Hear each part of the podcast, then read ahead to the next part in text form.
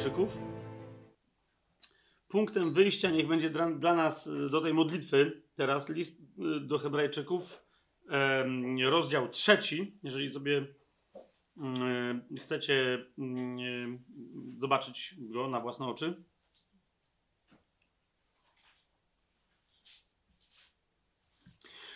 To może być trochę dziwny tekst. Ale i modlitwa moja dzisiaj, i także treść tego wszystkiego, co chcę dzisiaj na temat listu do Hebrajczyków Wam powiedzieć, czy czym się chcę podzielić, myślę, że tu jest niezwykle istotna, ponieważ my często, jak takie treści czytamy w Biblii, e, odnosimy je bardzo często, żeby nie rzec, że e, prawie zawsze, jako chrześcijanie, odnosimy je do e, Żydów, do Izraela, do historii Izraela, a, może nawet do współczesnych Żydów, ale nigdy nie do siebie. Prawie nigdy do siebie. A teraz e, dziś będziemy, rozważając e, cel, bo to jest na, nasze dzisiejsze studium, treść listu do Hebrajczyków, czyli po co on został napisany, jaki cel miał osiągnąć, w ramach jakiej struktury e, tej treści, e, bardzo łatwo będzie nam uciec od myśli, że ten list jest napisany także do nas. Więc niezależnie od tego, jaki jest pierwszoplanowy cel, uniwersalny cel jest taki, żeby przemówić do wszystkich wierzących, a nie tylko do Żydów. Czy to jest jasne? Nie? A więc ten fragment, to jest trzeci rozdział listu do, do Hebrajczyków, jest do nas, moja modlitwa też się tego będzie yy, tyczyć, takiego owocu dzisiaj przy okazji tego studium, yy, między innymi yy, będziemy chcieli szukać. To jest trzeci rozdział, będę czytać od siódmego wersetu. Dlatego, jak mówi Duch Święty, dzisiaj jeśli usłyszycie Jego głos, nie zatwardzajcie waszych serc, jak podczas rozdrażnienia, w dniu próby na pustyni, gdzie mnie wystawiali na próbę wasi ojcowie i doświadczali i oglądali moje dzieła przez 40 lat. Dlatego się rozgniewałem na to pokolenie i powiedziałem: Oni zawsze błądzą sercem i nie poznali moich dróg.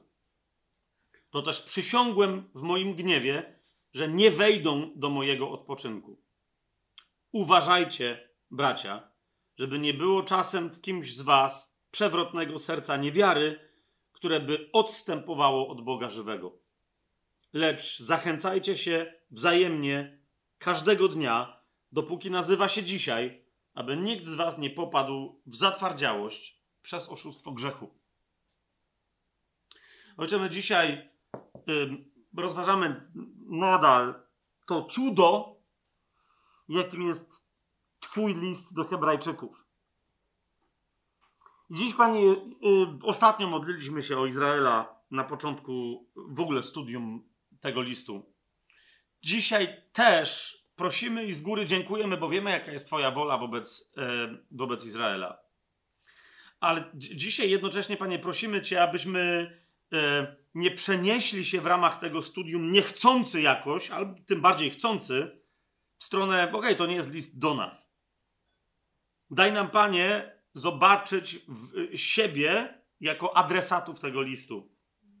Da, daj nam, Panie, usłyszeć ten być może najwspanialszy hymn na temat Twojego syna i jego posłannictwa tu na ziemi, jaki kiedykolwiek został wypowiedziany jaki, kiedykolwiek mógłby być wypowiedziany w tym wieku. Bo może w przyszłym usłyszymy jeszcze wspanialsze hymny, ale w tym wieku mamy ten.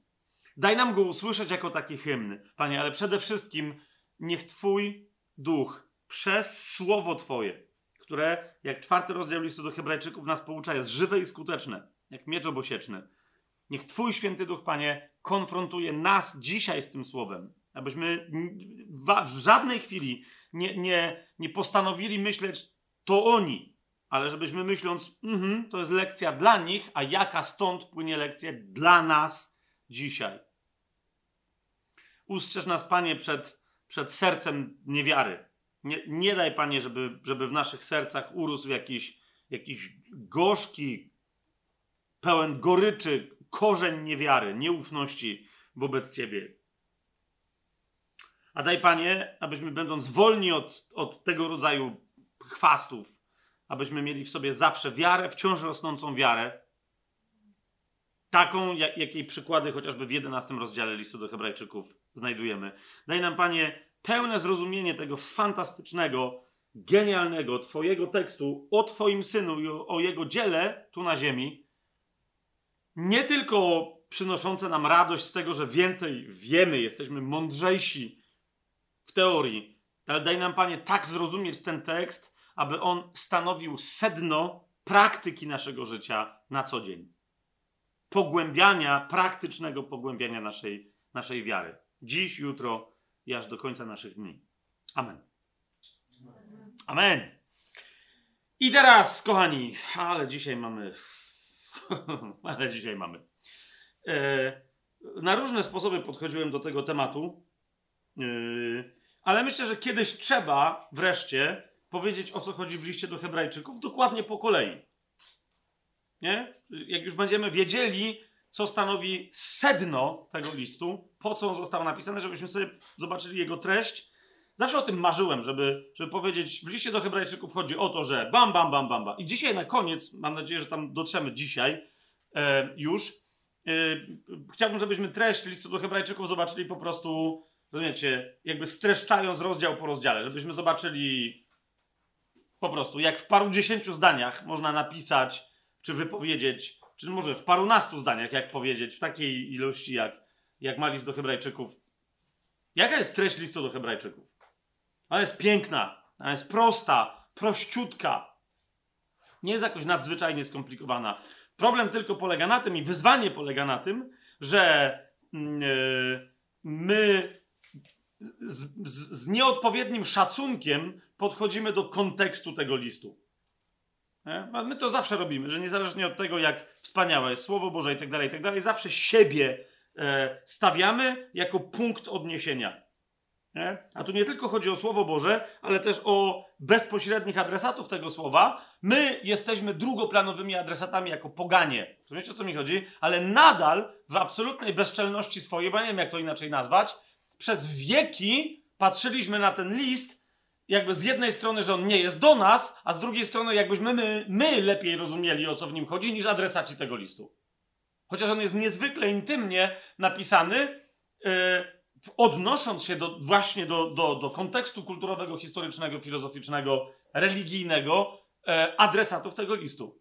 Ma sens to, yy, co mówię?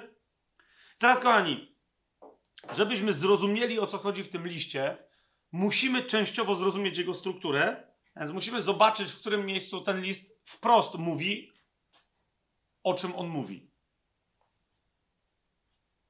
Ok? Ale zanim tam dojdziemy, cały, cały czas mam pewien taki, wiecie, problem, jak to ująć, bo. E, że ten, ten list zmienił w momencie, kiedy się pojawił historycznie e, teologię judaistyczną na temat Mesjasza. Judaistyczną. ok? Zwrócił uwagę Żydom na coś tak niezwykle istotnego w Słowie Bożym, tak kluczowy aspekt tego, kim ma być Mesjasz, na którego oni twierdzą, że czekają, że można było zrobić tylko dwie rzeczy. Albo przyjąć, że Jezus jest Chrystusem, a Chrystusem jest Jezus, albo udać, że Słowo Boże mówi o czymś innym niż mówi. Nie? A więc w pewnym momencie doszło dosłownie do kompletnego zafałszowania, i to dzisiaj mówię po prostu otwarcie, oficjalnie. Eee, ale to nie jest jakaś, wiecie, teoria spiskowa. Możecie to wszędzie sprawdzić, we wszystkich żydowskich źródłach. Nie? Że interpretacja faktu, który list do Hebrajczyków mówi, wiecie doskonale, że to jest klucz do rozumienia Mesjasza, interpretacja kluczowego faktu, który jest dosłownie kluczem do otwarcia tego zamka, mimo że jest zupełnie bez związku z Biblią, została przyjęta kompletnie z palca wyssana, z bajek wyjęta i przyjęta jako obowiązująca, żeby interpretować całą żydowską Biblię dzisiaj. Rozumiecie, list do Hebrajczyków jest wywrotowy. List do Hebrajczyków e, to jest taki cios w serce judaizmu, że wyznawcom judaizmu było lepiej w pewnym momencie e, zamieszać kwestię rozumienia judaizmu. Nie? Żeby było trudniej tym, którzy z nimi rozmawiali, nie będąc e, z Izraela, żeby im było trudniej pokazać Żydom, że wierzą w coś kompletnie nonsensownego dzisiaj. To jest tak mocna rzecz. A my, wiecie, bawimy się w jakieś historyjki, nie?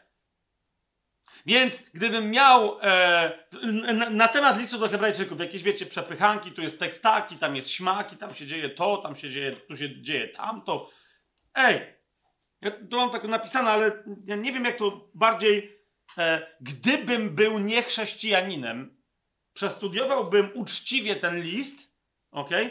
To albo bym został chrześcijaninem, albo bym musiał uznać, że i tak sobie to aż napisałem tutaj, to jest, rozumiecie, moje, yy, napisałem, że to jest wersja niechrześcijańska e, celu listu do Hebrajczyków, no nie? Gdyby nie chrześcijan... Zresztą wielu Żydzi, którzy znają Nowy Te... wielu Żydów, którzy znają Nowy Testament, dokładnie tak to mówią, no nie? To jest, że celem tego listu jest, uważajcie na to, rozsadzić, wysadzić w powietrze, rozsadzić na strzępy, zniweczyć, anihilować religijną tożsamość narodu Izraela poprzez kompletne zredefiniowanie tego, czym jest Tora, judaistyczna religia i kluczowy punkt tej religii, a mianowicie rozumienie kapłaństwa.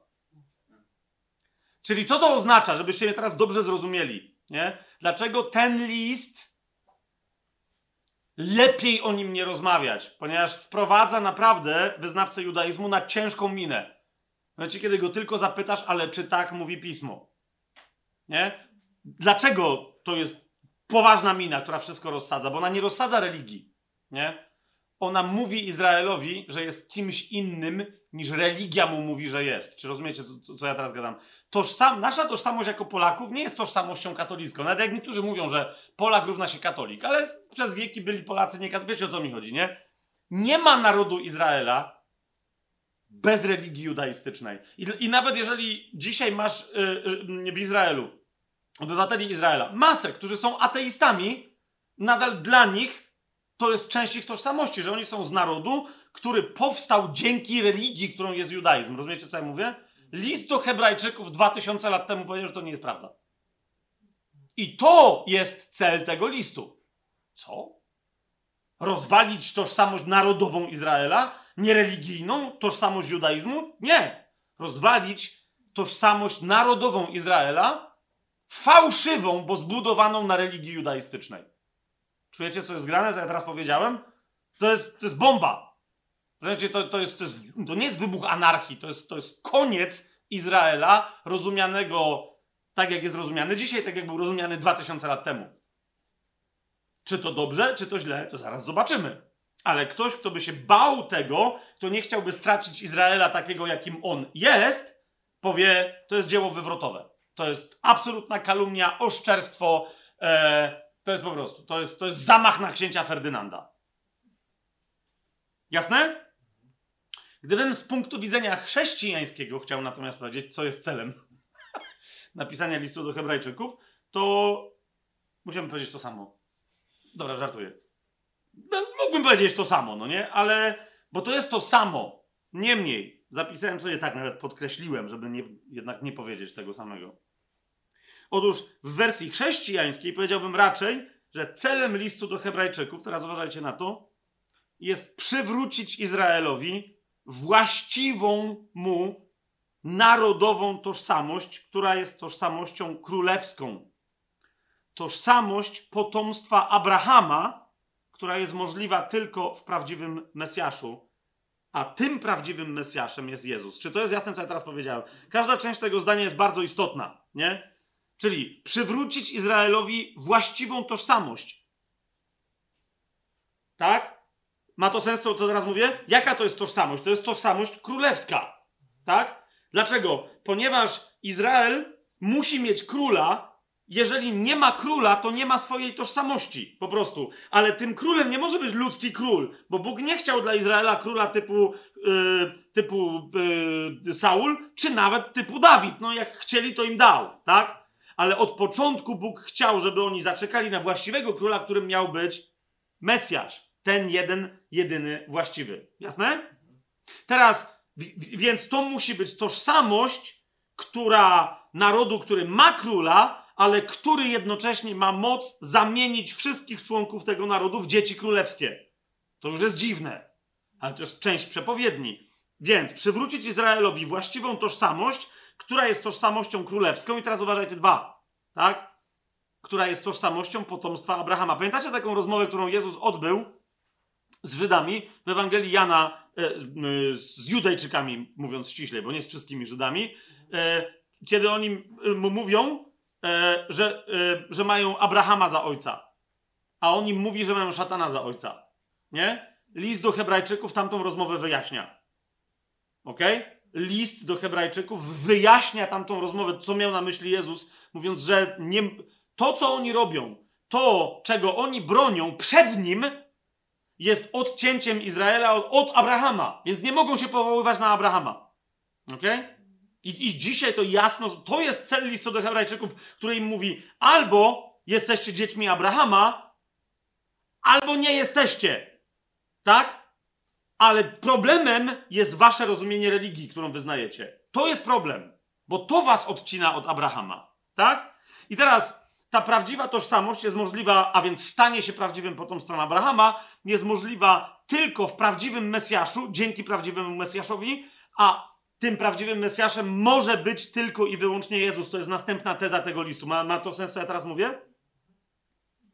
Ktokolwiek inny by się pojawił, yy, okej, okay, gdyby, gdyby nie było Jezusa, a ktoś inny by się pojawił i wypełnił te wszystkie cechy, znaki i tak dalej, które Jezus wypełnił, to okej, okay, ale Jezus już, już nie ma żadnego innego znaku, który jeszcze mógłby ktoś przyjść i powiedzieć, Jezus miał 99, e, a on dołożył jeszcze setny znak. Nie wiem, czy rozumiecie, co myślę, już setną cechę. Jezus w 100% jest dokładnie tym, który miał przyjść. I teraz wielu przychodziło, mając różne cechy, ale tylko Jezus miał pewien zestaw, o którym dokładnie pisze list do Hebrajczyków. Mówi, kto inny śmiałby, jak w ogóle mógłby mieć tą cechę a on ją dokładnie miał. Nie? A więc tu po... I teraz dokładnie klucz do zrozumienia tej cechy czy tego zestawu cech w judaizmie dzisiaj jest przekręcony, bo oni wiedzą doskonale, o co list do Hebrajczyków oskarżył judaizm, po prostu cały. I o jakie o kłamstwo oskarżył list do Hebrajczyków, a więc chrześcijaństwo de facto, o jakie kłamstwo oskarża judaizm, które to judaizm, uważajcie, sprzedaje Izraelowi. Jeżeli my jako chrześcijanie tego nie zrozumiemy, to dalej będziemy powiewać flagami, rozumiecie, ja nigdy tego nie robiłem, ale biało-niebieskimi flagami z gwiazdą Dawida, która nie jest gwiazdą Dawida i tak dalej, i tak dalej. Nie? I teraz będziemy udawać, że państwo Izrael dzisiaj to jest... Nie! Albo, że religia izraelska jest niezwykle istotna i konieczna do tego, żeby, nie wiem, coś zrobić Żydom czy komukolwiek. Nie! Tam w samym środku od momentu nierozpoznania Mesjasza znajduje się organicznie znaczy kłamstwo na temat natury narodu izraelskiego. I to jest list do Hebrajczyków. Stąd wielu się pojawia. Wiecie, ten list jest jednym z najczęściej komentowanych przez niewierzących, w tym naj, jest najczęściej komentowanym przez niewierzących Żydów. Nawet którzy nie wierzą w ogóle w judaizm, ale komentują list do Hebrajczyków. Nie? Żeby czasem ktoś Chociażby ja mam takie wrażenie często, że wiele z tych komentarzy, z którymi się spotykam, one są dodane tylko po to, żeby jeszcze bardziej zamieszać. Nie? A to zamieszanie zawsze się kończy takim, bo wy nie jesteście Żydami, to wy i tak nic nie zrozumiecie. Nie? Otóż nie. Otóż nie, ponieważ ten list zakłada, że będzie czytany także przez wierzących pogan, chrześcijan, wierzących pogan, chrześcijan z pogaństwa, którzy mają współbraci i współsiostry pochodzących z judaizmu. A więc on ma być zrozumiany i jest tak napisany, aby niuanse były przekonujące dla nawróconego na chrześcijaństwo Żyda, ale aby całość była klarownie zrozumiała dla pochodzącego chrześcijanina czy chrześcijanki pochodzących z pogaństwa. Ma to sens, co gadam? Teraz, kochani, przy tej okazji druga Y, bardzo istotna kwestia. Mianowicie, skoro tak jest, a więc, że tu celem jest przywrócić Izraelowi właściwą tożsamość królewską, czyli krótko mówiąc, celem listu do Hebrajczyków jest nawrócenie każdego Żyda na chrześcijaństwo. Przepraszam, no ale to dokładnie. E, tak to brzmi. To jest list ewangelizacyjny, do, on jest skierowany do wierzących Żydów. Nie? Ale żeby im przypomnieć, o tym, jak ekstremalna powinna być ich postawa i wolna od jakiegokolwiek romansu z judaizmem. wolna od jakiegokolwiek romansu z Mojżeszem, wojna, wolna od jakiegokolwiek romansu z prawem mojżeszowym. Jasne? Niemniej pośrednio jest to wycelowane w kogo? No bo jeżeli tak, to ci Żydzi muszą się dzielić z innymi Żydami, bo jeżeli do nich dociera, ej zaraz, to jest dokładnie tak jak, to jest, to, to jest dokładnie czarne albo białe, zero albo jeden, błogosławieństwo albo przekleństwo. Nie? Jeżeli, jeżeli jest tak, jak tu jest napisane, to my nie możemy wracać do tego, co mieliśmy. To nie jest żadne nasze dziedzictwo kulturowe, owszem, historyczne, owszem, ale nie duchowe. Musimy to wszystko inaczej zacząć rozumieć, ale wtedy rozumiesz, on natychmiast musi pójść do brata, siostry, żony, męża, czy ona, jak to jest, do taty, do, do mamy, do dzieci, żeby im powiedzieć: Ej, słuchajcie, to się, sprawy się mają zupełnie inaczej. I dokładnie to, co im wykłada, to jest jedna rzecz z listu do Hebrajczyków, bo de facto list do Hebrajczyków mówi o jednej rzeczy: Izraelitom. Ale z drugiej strony, kochani, idę o zakład z każdym, kto się zechce założyć i przegrać, więc e, przyjmuję tylko duże. Że nigdzie w piśmie nie znajdziecie jednym ciągiem zapisanego przy tej okazji tego celu, i to jest według mnie drugoplanowy też cel tutaj, hymnu na cześć Chrystusa, który by przedstawiał dosłownie litanie prawd e, na temat tego, kim jest Jezus jako Chrystus i kim jest Chrystus jako Jezus, idąc też, też w drugą stronę w tej logice. Nie?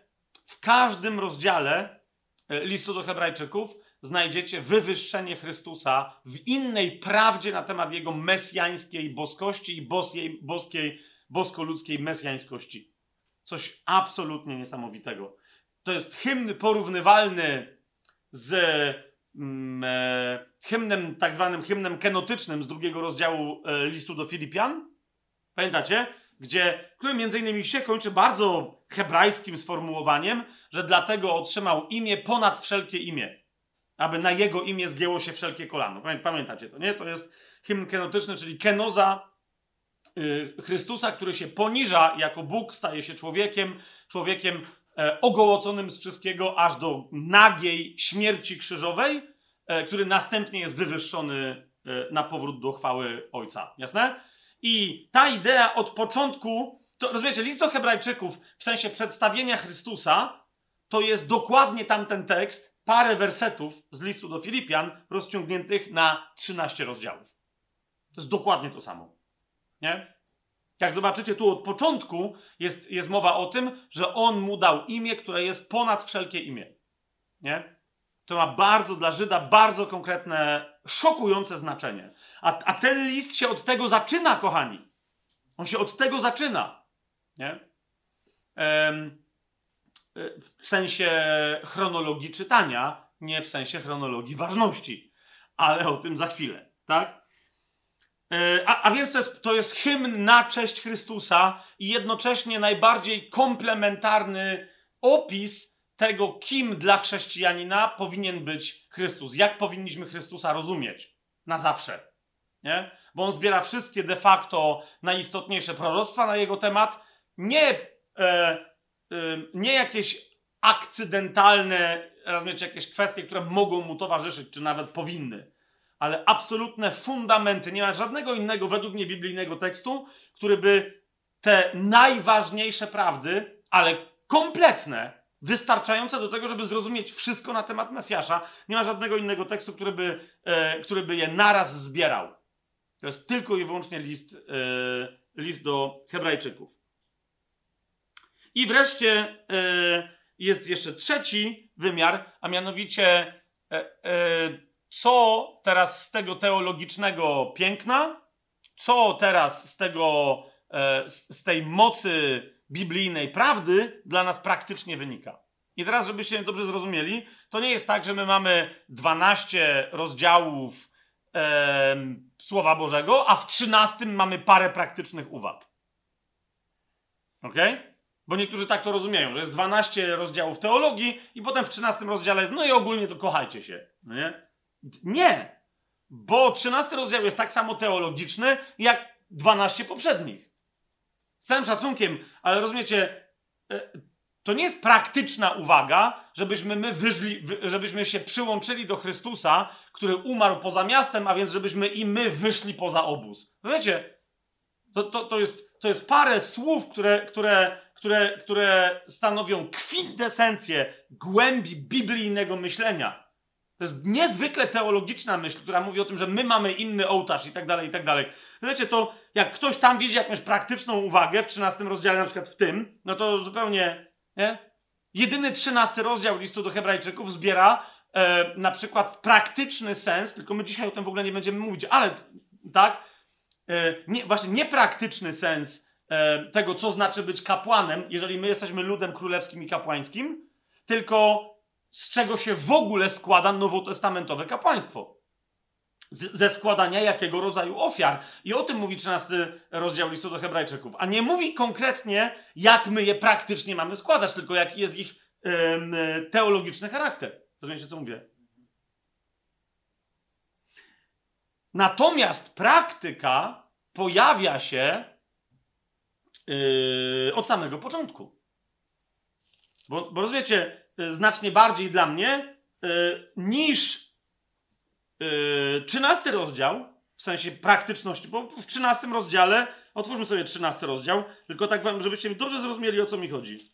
Nie? W 13 rozdziale mamy na przykład taką praktyczną uwagę, jak niektórzy mi powiadają, a to jest praktyczna uwaga, 13 rozdział, pierwszy werset. Niech trwa braterska miłość. Czyli według mnie to jest raczej mocno teologiczne zdanie, a nie praktyczne. Tak? Nie zapominajcie o gościnności. Fantastycznie. Tak? Fantastycznie.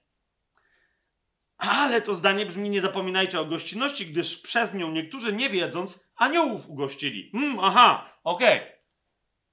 Znowu, jest praktyka, czy też jest to zdanie teologiczne. A praktycznie list do Hebrajczyków jest jednym z najważniejszych, gdy chodzi o praktykę okay, rozumienia e, tego, kim są aniołowie w naszym życiu, ale akurat znacznie bardziej praktyczny list do Hebrajczyków jest, gdy chodzi o nasze rozumienie aniołów i naszą współpracę z nimi, znacznie bardziej praktyczny jest w innych miejscach listu do Hebrajczyków, na przykład w pierwszym rozdziale. Nie? Nie. Tak? Nie? Pierwszym rozdziale, otwórzmy sobie pierwszy rozdział, tylko to podaję jako przykład. Widzicie, E, w 13 rozdziale jest powiedziane: bądźcie gościnni, ponieważ wtedy może się okazać, e, że ugościcie aniołów. Ale to jest na zasadzie taka wisienka na torcie. A wcześniejsze fragmenty listu, listu do Hebrajczyków mówią o czym? Że aniołowie są posłani, żeby z nami pracować. Oni łaski nie robią, ale czasem mogą przyjść na obiad i my możemy o tym nie wiedzieć. Nie? To akurat jest niespecjalnie praktyczne. Bądźcie gościnni i może kiedyś się wam lapsnie. Natomiast wcześniej jest wprost napisane i to w typowo hebrajskim stylu. Nie? Na przykład zobaczcie pierwszy rozdział.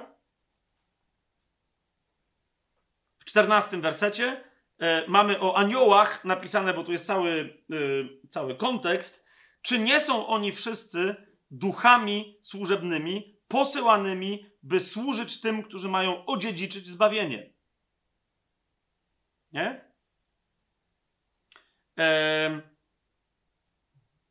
I wcześniej, w siódmym wersecie, który jest jeszcze bardziej praktyczny, ktoś mi powie, to jest praktyczne. O aniołach zaś mówi, on czyni swoich aniołów duchami, a swoje sługi płomieniami ognia. Jak sobie sprawdzicie, z jakiego psalmu to jest werset, yy, z jakiego to jest psalmu cytat, z jakiego wersetu, to się zdziwicie, że tam jest tak napisane. Otworzycie sobie psalm 104, werset 4. Co tam jest napisane? Czynisz swoich aniołów duchami, swe sługi ogniem płonącym. A, okej, okay. czyli y, tłumaczenie jest tu już, bo to masz UBG. Mhm. Tłumaczenie jest spójne. Okej, okay, dobra. W, oryginalnie w, w, w, najczęstsze tłumaczenia z hebrajskiego e, są dokładnie odwrotne. Dokładnie odwrotne. Nie?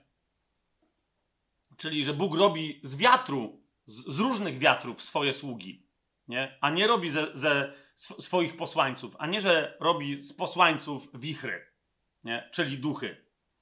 Sam ten fakt zmiany tłumaczenia, kiedy pisze Hebrajczyk do Hebrajczyków po grecku, także po grecku nie zostawia żadnych wątpliwości. W języku hebrajskim znak równa się jest znakiem równania. Marcin, coś się stało? Czy coś powiedziałem niejasnego?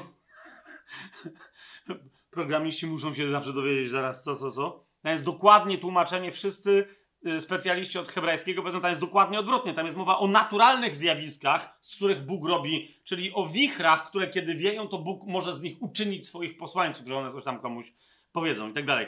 A to jest odwrotnie. Nie? Ten nagle mówi, nie, nie, nie, tam chodzi o aniołów, którzy są jak wicher. Posyłani. Nie? E, I potem dla kogo? Dla nas, czternasty werset. Sama ta zmiana, wiecie, jest zmianą bardzo praktyczną. Ok? Ja teraz nie będę w to wnikać, bo my się teraz nie zajmujemy praktyką, ale to wam chcę powiedzieć, że od pierwszego rozdziału ten list, na przykład pierwszy rozdział, zaczyna uczyć, jak my mamy rozumieć obecność aniołów w naszym życiu, ok?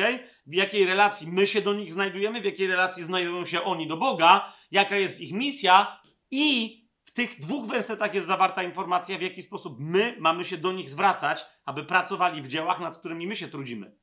Rozumiecie, o co mi chodzi? Nie, nie będę teraz mówić jak, ale sama ta zagrywka słowna, która jest dopuszczalna w tłumaczeniu, gdy chodzi o język hebrajski. Widzicie, my w momencie, kiedy mówimy, yy, w momencie, kiedy mówimy, że ktoś może, yy, że, że, że wicher jest jak posłaniec, nie?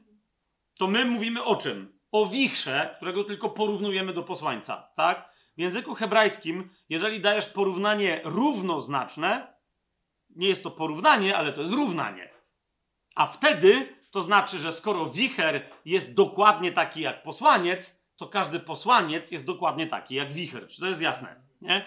I stąd tłumaczenia potem na języki europejskie inne z hebrajskiego są trochę dziwne, bo my je ujednoznaczniamy nie w tą stronę, co trzeba często. Nie? Wybieramy sobie, że coś jest podmiotem, coś jest tam potem dopełnieniem, a może być odwrotnie. Ma to sens, co, co, co gadam?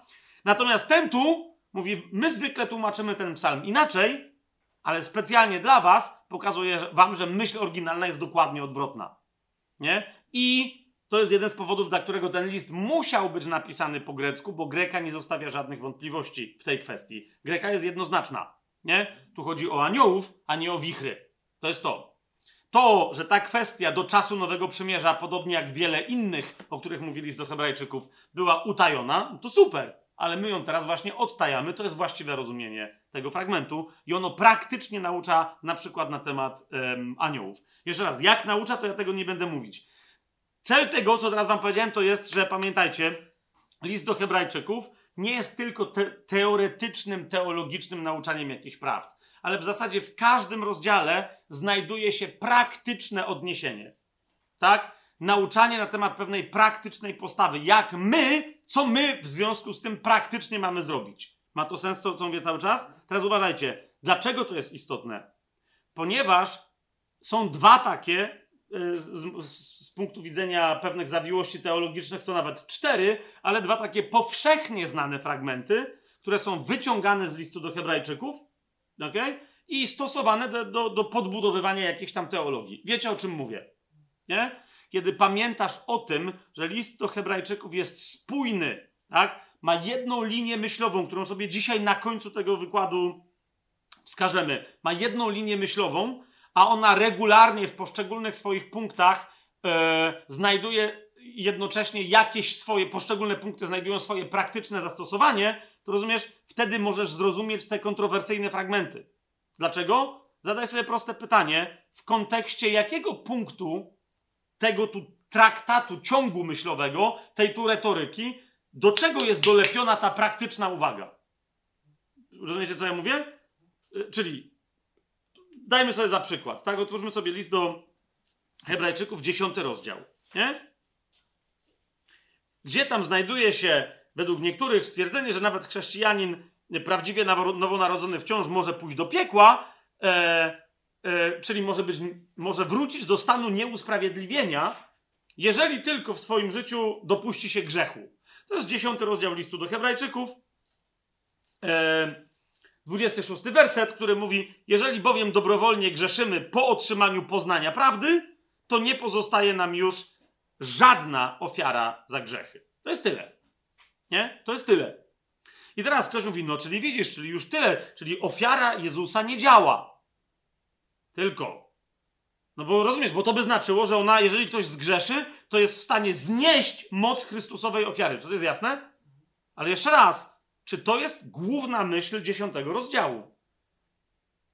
Bo jeżeli główną myślą dziesiątego rozdziału jest, że Chrystus złożył ofiarę tak skuteczną, że po niej już nie ma potrzeby na jakąkolwiek żadną ofiarę w temacie grzechu, to wtedy najwyraźniej w tym zdaniu chodzi o coś innego i w całej reszcie tego fragmentu. Zobaczcie, co mówi dziesiąty rozdział, siedemnasty werset. Potem dodaje, ich grzechów i nieprawości więcej nie wspomnę. Osiemnasty werset. Gdzie zaś jest ich odpuszczenie, tam nie potrzeba już ofiary za grzech.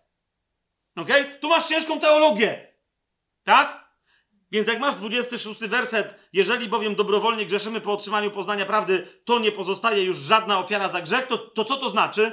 Że jeżeli masz do czynienia z wierzącym, który wpada w grzech, nie głoś mu na nowo dobrej nowiny, bo on się nie będzie po raz drugi rodził na nowo, bo już jest nowonarodzony, czy to jest jasne? Już doświadczył na sobie tamtej ofiary, a więc nie stosuj na nowo kalwarii. Czy to ma sens, co ja teraz mówię? Nie? Natomiast co zastosować? No to jest teraz inna kwestia praktyczna, jak, jak taka osoba ma postąpić, jak ktoś inny z nią. I teraz co się z nią stanie w momencie, kiedy ona nie wróci do tego, co już w sobie ma, a co jest jej zapewnione przez usprawiedliwienie mocą śmierci i zmartwychwstania Chrystusa. Ma to sens? Więc tu jest, tu jest bardzo praktyczna wypowiedź w dziesiątym rozdziale, jak się mają, jak wygląda kondycja, a nawet co robić z wierzącymi chrześcijanami, którzy zaczynają wchodzić z powrotem na jakąś drogę grzechu. To jest konkretna praktyka tutaj. To nie jest teologia na temat piekła. Okay? I w zasadzie każdy rozdział ma nauczanie teologiczne i, i ciągnie myśl teologiczną, ale ma też od razu, to jest często nawet forma pewnej dygresji, jak na przykład tutaj to jest forma dygresji, ma w formie dygresji nauczanie E, pójdziemy zaraz dalej, ale praktycznie dla nas to oznacza na przykład, że w takiej i takiej dziedzinie powinniśmy postępować tak i tak i mieć takie, usta- niekoniecznie postępować tak i tak, ale postępować według tak, a nie inaczej ustawionych pryncypiów. Ma to sens? Czyli pierwsze, cel listu do Hebrajczyków e, to jest przywrócić Izraelowi właściwą tożsamość, a jest to tożsamość królewska, tożsamość potomstwa Abrahama, która jest możliwa tylko w prawdziwym Mesjaszu, a tym prawdziwym Mesjaszem jest tylko i wyłącznie Jezus. Nie ma żadnego innego, nawet możliwego do pomyślenia Mesjasza po objawieniu się Jezusa. Po drugie, e, skoro tak, to celem mm, przy okazji tego podstawowego celu, ale towarzyszącym mu, bo on pomaga temu pierwszemu celowi, jest, prze, jest komplementarne przedstawienie postaci Jezusa jako Mesjasza, bo on, rozumiecie, nie do końca mógł być w ogóle zrozumiany przez Żydów. Tak? Ma to sens? Ma to sens? I po trzecie, yy, to jest, yy, ale, to, ale to jest dopiero drugoplanowy, rzeczywiście drugoplanowy yy, cel. To jest skorzystanie z okazji, że taką teologię tutaj Żydom przedstawiamy, wierzącym i nauczanie dla całego Kościoła, co to dla nas praktycznie oznacza w konkretnych ży życiowych sytuacjach. Mamy to? Doskonale. Teraz, kochani, dla osiągnięcia tego celu autor tego pisma, czyli Paweł, o czym sobie już ostatnio mówiliśmy, skomponował jeden z najwspanialszych, według niektórych, według mnie absolutnie najwspanialszy utwór chiastyczny, jaki mamy w Biblii. Ok? E, do tego stopnia on jest chiastyczny, że jak my nie rozumiemy e, inaczej, jest bardzo trudne zrozumienie hierarchii ważności prawd w liście do Hebrajczyków, jeżeli my nie rozumiemy yy, tej struktury. Okay? Jeżeli my nie rozumiemy tej struktury. Zaraz wam po pokażę tego przykład. Ale ta struktura chiastyczna, co oznacza? I to jest klasyczna struktura chiastyczna, wstępująco wstępująca, która więc najważniejszy moment swojej wypowiedzi ma tam, gdzie jest szczyt. Zgadza się? To jest najważniejsze, to jest kwintesencja. Tak? To jest kwintesencja. Teraz, jeżeli list do Hebrajczyków ma 13 rozdziałów, ja się nie do końca, jakby wiecie, zgadzam, że one są logicznie dobrze podzielone. Ja rozumiem, o co tam komuś chodziło e, 1900 czy 800 lat temu. E, myślę, że ten podział powinien być, ale zostańmy mniej więcej, przy, bo jak kiedyś będziemy robić szczegółową analizę listu Hebrajczyków, to zobaczycie, że e, niektóre rozdziały powinny jakby gdzie indziej się zaczynać, gdzie indziej kończyć. O dosłownie werset czy o dwa, nie? E, wtedy by jeszcze bardziej logiczność tych członów było widać, ale mniej więcej to jest 13 rozdziałów. I teraz, kochani, jeżeli to jest 13 rozdziałów, to dosyć łatwo policzyć. Mamy 6 rozdziałów wstępujących, siódmy rozdział szczytowy i 6 rozdziałów, rozdziałów wstępujących. Tak? To jest 6 plus 1 plus 6 daje nam 13 rozdziałów. Jasne? Dzisiaj nawet nie będę tego rozważał, ale jak się przyjrzycie, na przykład, musicie sobie na, na wyrywki to zrobić, no nie? Je, e, na przykład e, wziąć sobie pierwszy rozdział, tak? To, to jest w dodatku, pamiętajcie, stępowanie symetryczne, tak? Czyli jeżeli to było A, B, C, D, E, F, G jest szczytem, siódmy rozdział, nie? To potem stępowanie będzie od, A, od F do A. Tak? Piotr aż spadł z krzesła, jak, jak o tym usłyszał. Je, tak? Je, jeszcze raz. Sześć rozdziałów wstępujących, siódmy rozdział szczyt, szczyt, sześć rozdziałów wstępujących. Ale te rozdziały odpowiadają sobie znaczeniowo tak jak schody, bo są na tym samym poziomie. Ma to sens, co ja teraz gadam cały czas? Więc yy, dla przykładu, yy, weźmy sobie schód numer, yy, że, że, go tak nazwę, schód numer 3. Nie, nie, nie inaczej. Yy, z drugiej strony, nie? Trzeci od końca, czyli jedenasty rozdział, nie? O czym on jest? Bo on jest bardzo łatwy e, do zdefiniowania. On jest, jak, tak jak się nazywa, on ma prawie że tytuł, że tak powiem, w pierwszym wersecie, czyli jest na temat wiary. Od początku do końca jest na temat wiary. Zgadza się? No to teraz zobaczcie, jak, o czym jest rozdział, który jest na tym samym poziomie, czyli rozdział C. Ale z początku rozdział C wstępujący, bo, bo tam mamy A, B, C, to jest trzeci rozdział, a tu mamy wstępujący, czyli C, B, A, tak? A więc rozdział C to jest, ma to sens cały czas, co ja gadam, czy się, okej. Okay. Czyli rozdział trzeci to jest rozdział C. O czym on traktuje? O niewierze.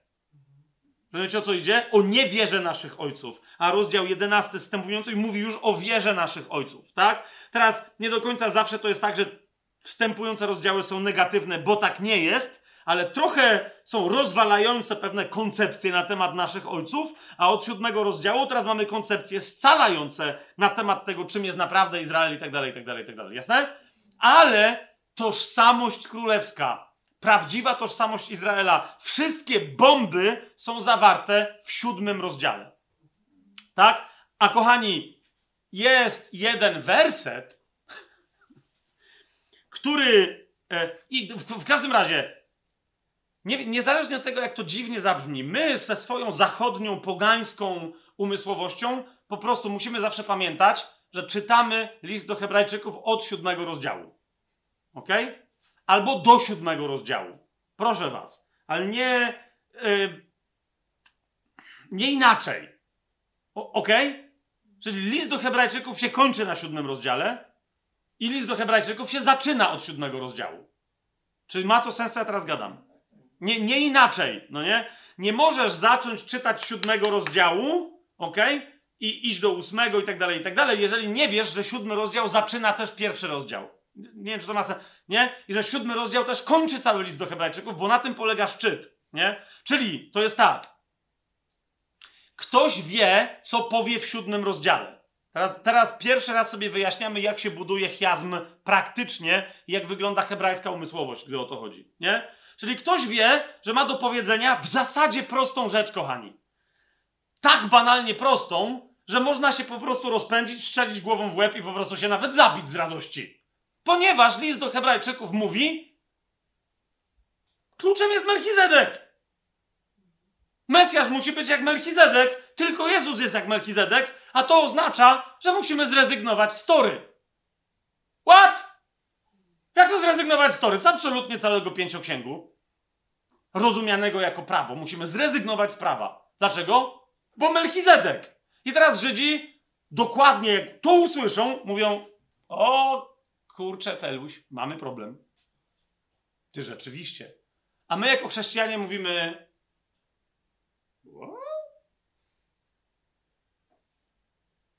Zaczynamy tam podskubiwać, wiecie, obrus i mówisz, tak? Melchizedek jest taki bardzo istotny, że o nim Biblia w ogóle prawie nie mówi. Zgadza się. List do Hebrajczyków mówi o Melchizedeku więcej niż cała reszta Biblii. Zresztą cała reszta Biblii byśmy za bardzo nie wiedzieli, o co jej chodzi z Melchizedekiem, gdyby nie list do Hebrajczyków. Tylko, że list do Hebrajczyków robi to tak genialnie, że pokazuje, zwłaszcza Żydom, z czym się możecie tu nie zgodzić. Zauważyliście? I oni muszą powiedzieć, ups, nie zauważyliśmy. Albo ups, zauważyliśmy, a ty nie mów, że zauważyliśmy, bo wobec tego czemu jeszcze nie wierzymy w Jezusa. Ok? A zatem siódmy rozdział doko dokonuje kompletnej masakry. Nie? Mając w głowie ten temat, słyszycie co ja gadam? Ktoś zaczyna pisać, czyli on go ma na początku już, nie? Ale zaczyna budować myśl, e, nie? Bo uważa, że mówi do innych Żydów, czyli do ludzi inteligentnych. Nie do jakichś ciołków, którym trzeba e, mówić A, B, C, D. 2 plus 2 jest 4. Dlaczego? No bo raz, dwa, trzy, cztery. Nie! Kon kombinuje, konstruuje myśl, która od początku jest zrozumiała, ok, do czego dojdziesz, do czego dojdziesz, aha, to by znaczyło, że mm, mm. Dlatego Melchizedek się nie pojawia po raz pierwszy w liście do hebrajczyków w siódmym rozdziale, ale grubo wcześniej, tak? Jako konsekwencja, natomiast nie ma jeszcze kompletnych wniosków tam podanych, tylko one tam są podane na zasadzie, no to teraz to już chyba możemy powiedzieć, prawda? Jak już doszliśmy tu, przez sześć rozdziałów, że dosłownie bomba za bombą, strzał za strzałem, masakrujące judaizm i jego rozumienie tego, czym jest narodowość izraelska. Nie? A potem, co z tego dalej w związku z tym wynika? I znowu, czyli masz myśl, siódmy rozdział, ale go nie przedstawiasz, ale możecie sobie tak zrobić, jak będziecie czytać list do Hebrajczyków. Przeczytaj sobie siódmy rozdział, potem przeczytaj sobie cały list do Hebrajczyków z siódmym rozdziałem jako siódmym rozdziałem i na koniec trzeci raz przeczytaj sobie siódmy rozdział. Ok? Wtedy zobaczysz, czym jest chiazm. Nie? Bo szczyt zakłada, że ktoś o nim wiedział, a więc to był jego punkt wyjścia i to jest jego punkt dojścia. Nie? Tylko my zawsze te punkty wejścia i wyjścia yy, w zachodnim yy, konstruowaniu wypowiedzi jakiegokolwiek rodzaju, yy, no właśnie, my je podkreślamy na początku i na końcu. Nie? a to jest zupełnie innego rodzaju myśl. Domyśl się, nie? Z jakiego punktu ja wychodzę? To będzie w środku, nie? I teraz, jak już tam doszliśmy i ty mówisz, a, rzeczywiście, to potem ktoś dalej kontynuuje i mówi, zobacz, a teraz jeszcze raz przejdźmy to samo z innej strony i jeszcze raz na końcu, ale ty dalej masz w głowie co? Środkową część, która była szczytem, która była właściwą wypowiedzią. Czy to ma sens, co ja teraz e, do was powiedziałem? Doskonale. I teraz, kochani, najlepsze jest co? że, że kiedy mówisz do ludzi, którzy, nie, to w, w ten sposób myślą, żeby wiedzieli, że to jest teraz. Tak? Bo jak ty mówisz do pogan, którzy w ogóle nie wiedzą, co jest grane, do ludzi niewyćwiczonych w retoryce greckiej na przykład i tak dalej, to nawet nie ma co zaznaczać. No nie? To jest, kto ma wiedzieć, ten wie, a kto nie wie, no jakoś tam się skapnie, to jest nieistotne. Ale w momencie, kiedy mówisz do ludzi, którzy znają ten sposób przemowy, wtedy zaznaczasz, Rozumiecie, że to jest szczyt. Wtedy zaznaczasz, mówiąc, to był szczyt. Nie? Czy mamy taki moment w liście do Hebrajczyków? Jeżeli jest taki moment, to, to, to powinien się znajdować w ósmym rozdziale, w pierwszym wersecie, albo w pierwszym i drugim. Tak? No i y, w UBG znajdujemy, wiecie, że ja kocham UBG, absolutnie korzystam i tak dalej, i tak dalej, ale niestety nieudaczne tłumaczenie które mówi oto podsumowanie tego, co mówimy. What? Dlaczego? Bo tu e, pada grecki wyraz, który się pojawia jeszcze tylko jeden raz w innym miejscu, czyli w dziejach apostolskich. Tam, gdzie pamiętacie, jeden chłop mówi Pawłowi, to ja musiałem wielką sumę zapłacić. Więc i, to, i tam ten wyraz jest przetłumaczony jako suma. No to jak tam był przetłumaczony jako suma, no to tutaj też jest suma, czyli podsumowanie. Nie? W ogóle nie o to chodzi. Ok? Bo tamten powiedział, dokładnie, że ja tu musiałem ciężki pieniądz zapłacić, ciężką kwotę zaserwować. Rozumiecie o co mi chodzi? Coś naprawdę grawitacyjnego. Jemu o to chodzi. To, tam nie ma słowa suma i tu też nie ma słowa suma. Ja sobie celowo E, często wy mi potem mówicie, że coś jest znacznie lepiej przetłumaczone w przekładzie toruńskim.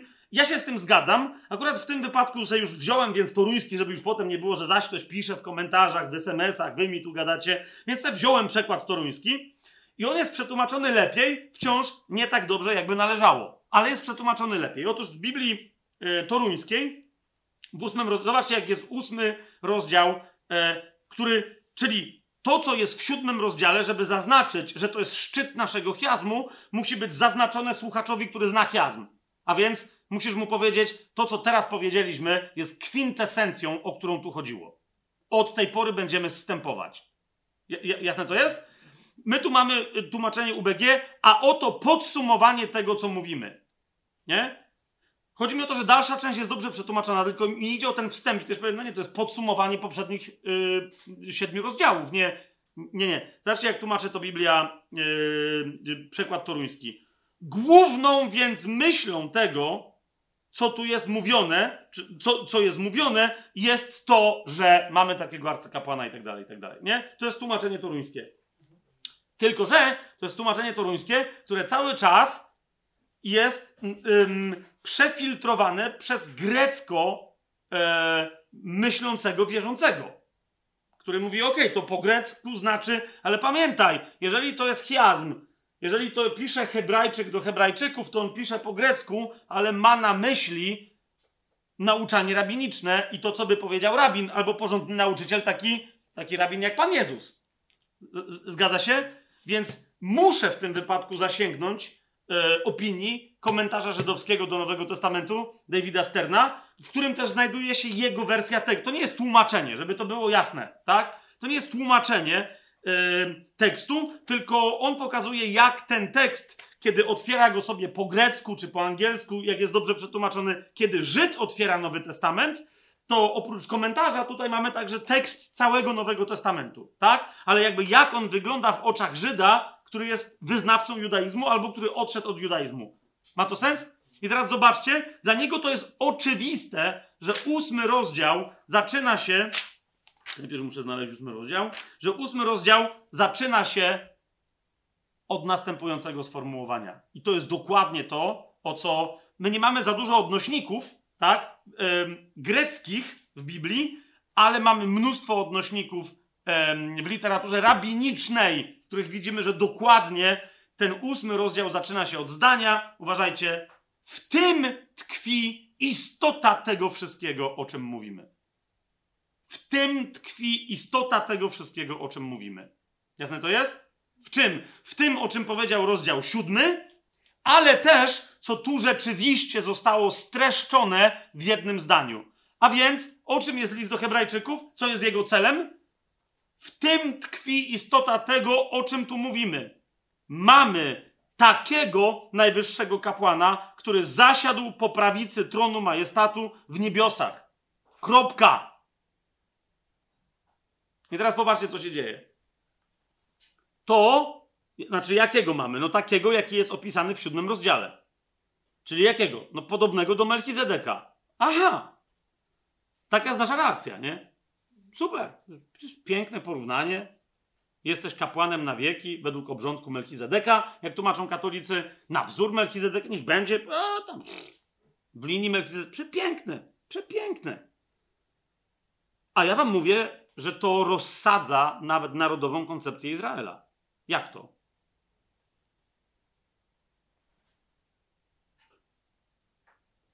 Kochani, żebyśmy to dobrze zrozumieli, my sobie będziemy musieli w zasadzie przeczytać cały siódmy rozdział, bo od niego się wszystko zaczyna. Pamiętacie to, tak? On jest niezapisany, jest wzięty w nawias, on jest niemy, ale to jest rozdział 0 listu do Hebrajczyków, to jest rozdział 7, to jest rozdział 14, również niewidzialny. Tak? To jest to. O tym rozdziale jest powiedziane, że on stanowi kwintesencję, bo Takiego właśnie mamy najwyższego kapłana, który w taki właśnie sposób zasiadł po prawicy tronu majestatu w niebiosach. Ok? Nie po prawicy tronu Boga, e, najwyższego, Jahwe, Adonaja, e, Kyriosa, nie. Po prawicy tronu majestatu w niebiosach. Ma absolutnie sens, żeby to było w ten sposób, tak, żeby tak Bóg był przedstawiony, tak? I teraz żebyśmy zrozumieli, na czym polega bomba, to najpierw musimy zrozumieć, co stanowi absolutną podstawę w interpretacji Biblii judaizmu, ok? Co stanowi e, trzon rozumienia Izraela. Ok? Otóż, po pierwsze, fundamentem istnienia Izraela, ok? Fundamentem przyszłości Izraela, obietnic wszystkich i tak dalej, według judaizmu jest Tora. Rozumiana jako zapisane w Biblii religijne prawo, którego gdy się nie przestrzega, to człowiek nie będzie zbawiony. Nie będzie potraktowany przez Boga jako Izraelita, będzie dotknięty przekleństwem i nie będzie żyć błogosławieństwem. Ma to sens? Ok? A więc to jest tożsamość żydowska. Podstawą jest Tora, Słowo Boże, które jest dane gdzie? Dlaczego to mówię? Bo my musimy mieć cały czas, rozumiecie, w tle te wszystkie, gdzie jest dane Słowo Boże, które jest prawem Tory, prawem pięcio, pięcioksięgu.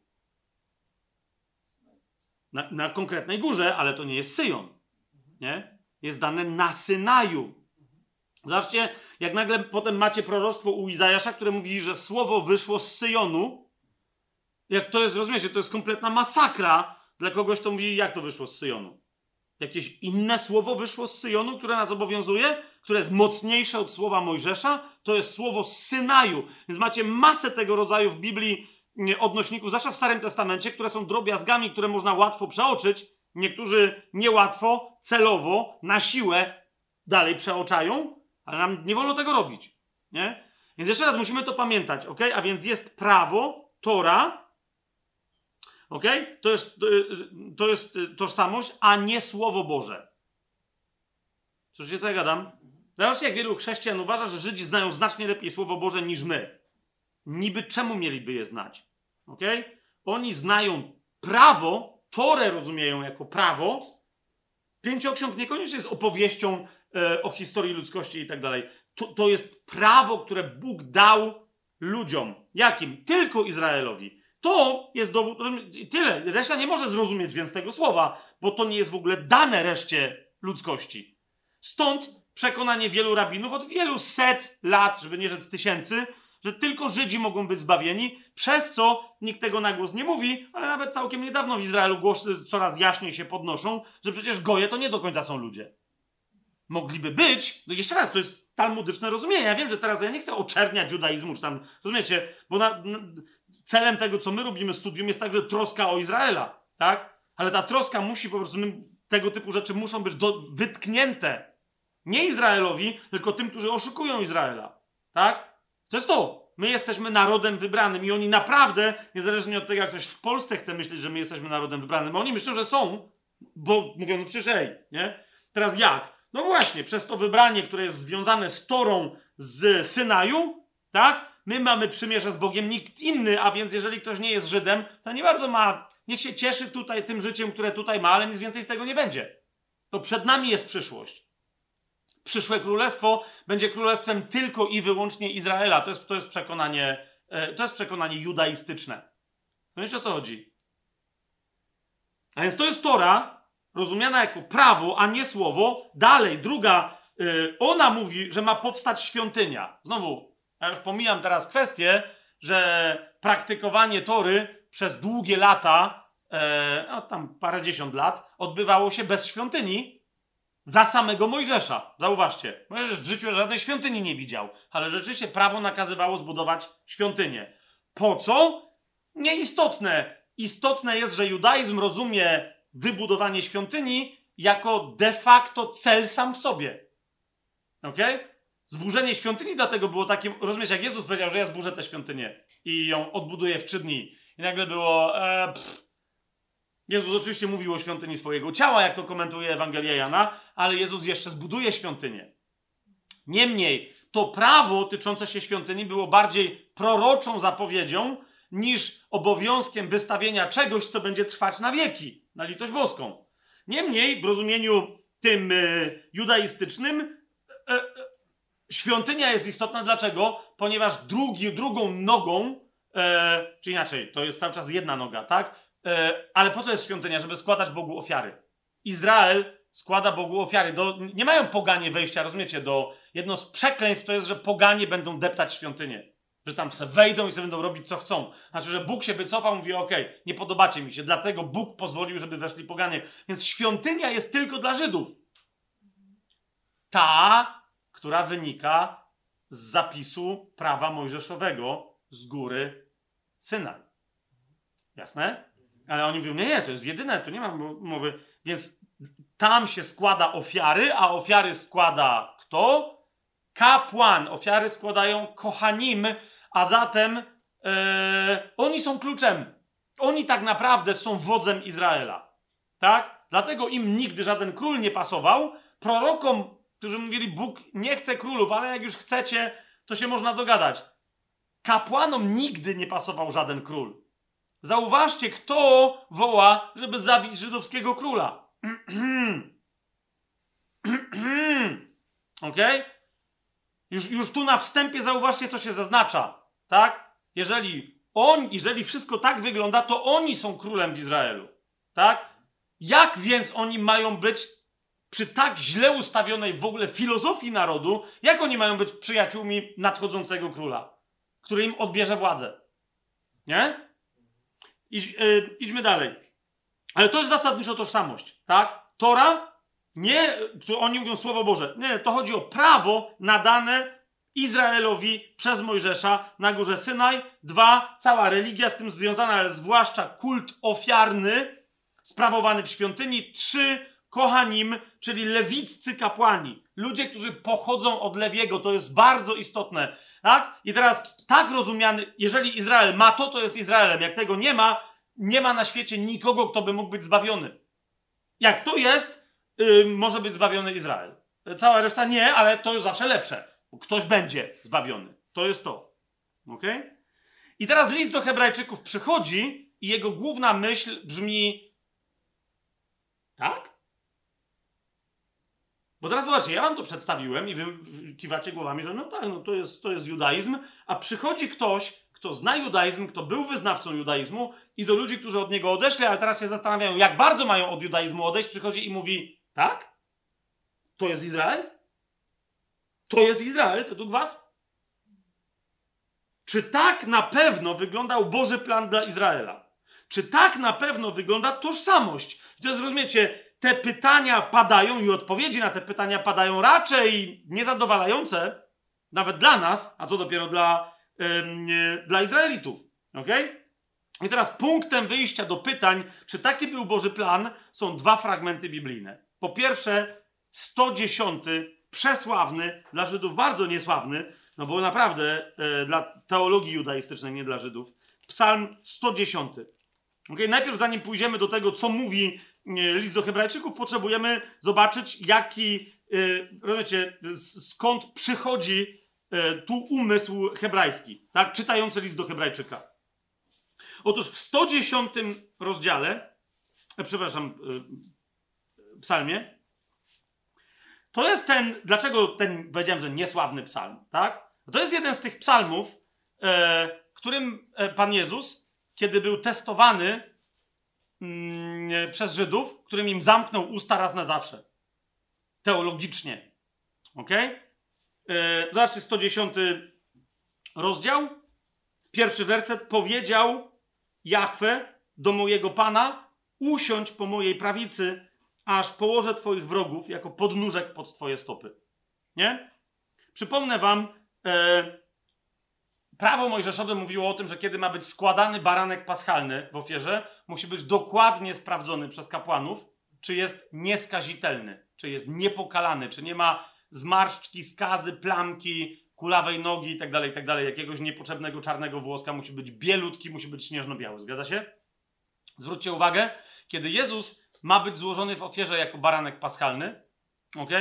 E, Mateusz zwłaszcza czyli który głównie swoją Ewangelię kieruje do Żydów, przedstawia e, e,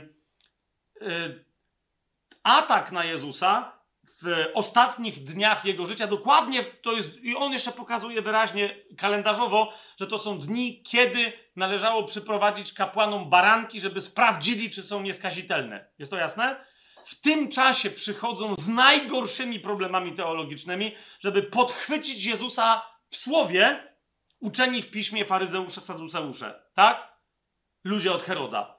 Testują, czy baranek jest niepokalany, nawet o tym nie wiedząc. Nie? I jak baranek stwierdza, że jest niepokalany, a następnie odwraca teologicznie do nich myśl i mówi: Jeżeli baranek jest niepokalany, to kim musi być, żeby być niepokalanym? Nie?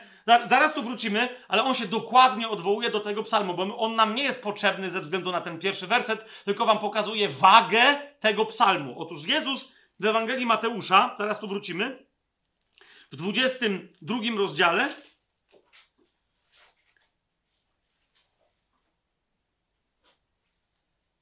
Nie? Jak oni już skończyli i nie bardzo wiedzieli, co jeszcze dalej, jak go zaatakować, wtedy Jezus, którego nie byli w stanie podchwycić na żadnym słowie, odpowiada i mówi: To teraz ja was się o coś zapytam. Nie? To jest 42. Yy, 41 werset mówi o tym, że gdy faryzeusze byli tam zebrani, Jezus ich zapytał, ale to jest koniec, tak? Jezus im mówi tak: Co sądzicie o Chrystusie? Wiecie? I teraz Jezus ze wszystkich tekstów pisma wybiera psalm 110, to jest niezwykle dla nas istotny. Mesjański psalm, który zawiera w sobie ogromnie ważne informacje na temat Mesjasza, które często później są pomijane w rozmaitych rozważaniach. Tak? Więc mówi, co sądzicie o Chrystusie? Czyim jest synem? Odpowiedzieli mu Dawida. Bo między innymi Psalm 110 był taki, ale nie tylko, tak? Tron Dawidowy, on ma siąść na tronie Dawida. Są różne ciągi myślowe, tak? A Jezus na to mówi, odpowiedzieli mu Dawida. I on powiedział im, jakże więc Dawid w duchu nazywa go Panem, skoro mówi, powiedział Pan mojemu Panu, siądź po mojej prawicy, aż położę Twoich nieprzyjaciół jako podnóżek pod Twoje stopy. I teraz, żebyście zrozumieli, o co tu Jezusowi chodzi, on dalej, oni też, bo oni mogli też nie, no, no i co? On mówi, jeżeli Dawid nazywa go Panem, to jak może być jego synem? Nie? List do Hebrajczyków poda nam bardzo istotną informację. Ten, kto był wcześniej, jest większy jeżeli, od tego, który był później, jeżeli od niego pochodzi. Ma to sens? Podobnie, tylko większy może błogosławić mniejszego. Mniejszy nie może pobłogosławić większego, bo jest mniejszy. Po prostu. Więc mówi, jeżeli on, Mesjasz, jest synem Dawida, Hamashiach ben Dawid, tak się mówi potocznie, tak? To mówi, to dlaczego on swojego syna nazywa swoim panem? Nie? Ale teraz rozumiecie, ale on w tym psalmie nazywa panem też Boga. Bo rzekł pan do mojego pana, jeden z tych dwóch panów to jest Bóg. Nie? Z całą pewnością, ale wtedy kim jest ten drugi pan, skoro jest nazwany tak samo jak Bóg? Czuje się, że nagle Żyd i nie Żyd, niewierzący w boskość Jezusa ktokolwiek, traci grunt pod nogami i spada. Nie? Bo Jezus im zadał wprost pytanie: jeżeli Dawid nazywa go panem, to jak może być jego synem? W sensie, jak Mesjasz może być synem Dawida? Nie? Ale to automatycznie umysłowi e, uczonego w piśmie mówi: no tak, ale jeżeli go nazywa panem, tak samo jak Boga, to kim on jest? Bo nie jest rzeczywiście synem Dawida, ale to nie jest, rozumiecie, klucz do zrozumienia tego pytania, tylko jest oczywiste, że nie jest synem Dawida. Ale kim jest, skoro jest panem? Czyżby był synem tego pana? Który jego nazywa panem? Co w ogóle jest grane? I dlatego zobaczcie 46 werset, że wtedy nikt nie mógł mu odpowiedzieć e, ani słowa. Od tego też dnia nikt nie śmiał go więcej pytać. No bo właśnie, bo Jezus na koniec to było tylko takie, to jak chcecie, żebym ja wam za zaczął zadawać pytania, jak już wy nie macie odpowiednio in interesujących, no to zobaczymy, kto kogo zażyje. Jasne? To zobacz, więc Jezus odwołuje się do psalmu 110 nie po to, żeby im zamknąć usta, ale żeby im zwrócić uwagę, jak istotne elementy są tam zawarte. Wróćmy jednak do psalmu 110 i zobaczcie, że w tym psalmie 110 dzieją się absolutnie sensacyjne e, rzeczy. Okay? Po pierwsze jest mowa o tym, że decydowanie o przyszłości w związku z Mesjaszem i tak dalej, i tak dalej, odbywa się nie z Synaju, ale z Syjonu. Drugi werset. Laskę twojej mocy pośle Jahwe z Syjonu, mówiąc panuj pośród twoich wrogów. Dalej, twój lud będzie ochoczy w dniu twojej potęgi i tak dalej, i tak dalej. I czwarty werset powiada, Jahwe przysiągł i nie będzie żałował, to znaczy nigdy się z tego nie wycofa. To się nigdy nie zmieni. Nie? Niektórzy tu tłumaczą całkiem słusznie, bo w języku hebrajskim ten wyraz oznacza pokutować, tak? Że Jahwe przysiągł i nie będzie z tego pokutować. Co? Ty jesteś kapłanem na wieki według porządku. Raczej powinno być na wzór, a nie według porządku, ale o tym za chwilę. Na wzór Melchizedeka. Na podobieństwo Melchizedeka. Jesteś kapłanem tak, jak był Melchizedek. Nie? Teraz, dlaczego to jest istotne, że tu nie ma według porządku i tak dalej, i tak dalej. Pozwólcie, że znowu wezmę sobie komentarz e, Davida Sterna, który Y, w, w, który tłumaczy, o, o, co to chodzi. Tak? Że to tłumaczenie z hebrajskiego według obrządku, według porządku, e, na wzór, za przykładem i tak dalej, że ono jest w ogóle, y, że ono jest w ogóle y, niewłaściwe. Okay?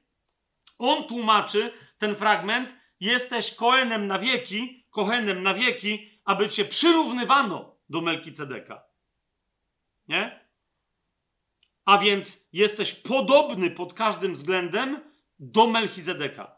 Jest to, jest to jasne? I teraz jego komentarz y, jest następujący. Dlaczego on tu przetłumaczył to, aby cię przyrównywano? Bo pisze tak, że ten fragment, te słowa często tłumaczone według porządku Melchizedeka, czy według obrządku nawet, ale on pisze według, często tłumaczone według porządku, jak gdyby istniał jakiś porządek lub zakon kapłanów, którego Melkicedek był założycielem.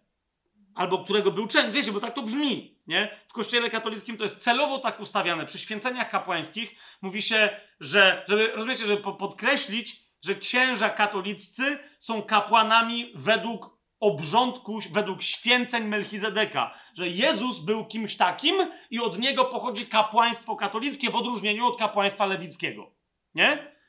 myśl ciężko pokrętna, o którą, na którą zwraca uwagę Stern, że tam nie było żadnego porządku. Tylko Melchizedek, którego on tu nazywa e, Malkicedekiem, bo, bo tak e, Żydzi w ogóle wymawiają to, to imię, Malkicedek, tak? On mówi, nie, tylko on był taki.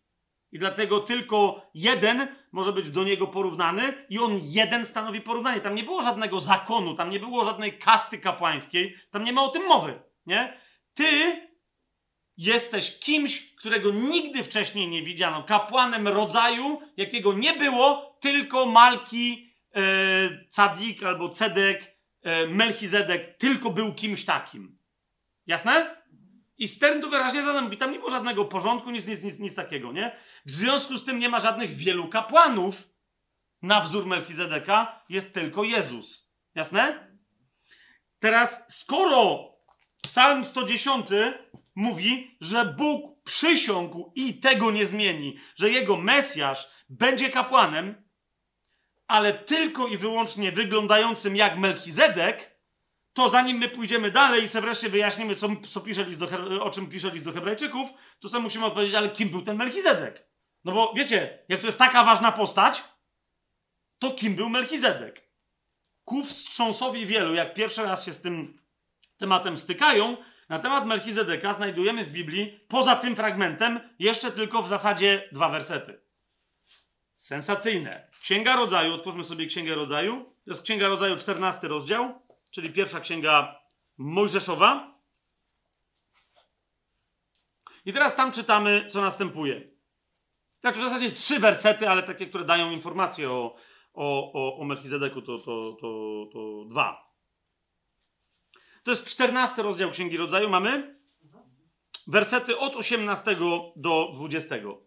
E, cały 14 rozdział, nie wiem czy pamiętacie tą historię, e, tam e, królowie, czy tam wodzowie z, z Kanaanu, kananejscy, przeprowadzili operację militarną. W ramach tej operacji Lot, czyli rodzina bliska sercu Abrahama, że się tak wyrażę, została porwana i Abraham go odbija. Jasne? Po czym wraca e, z tego odbicia, między innymi wychodzi mu na spotkanie król Sodomy, co jest opisane w 17 wersecie, ale pojawia się też ktoś, kto nas teraz interesuje, mianowicie Melchizedek. Jak on jest opisany? A Melchizedek, król Salemu, wyniósł chleb i wino. Był on kapłanem Boga Najwyższego.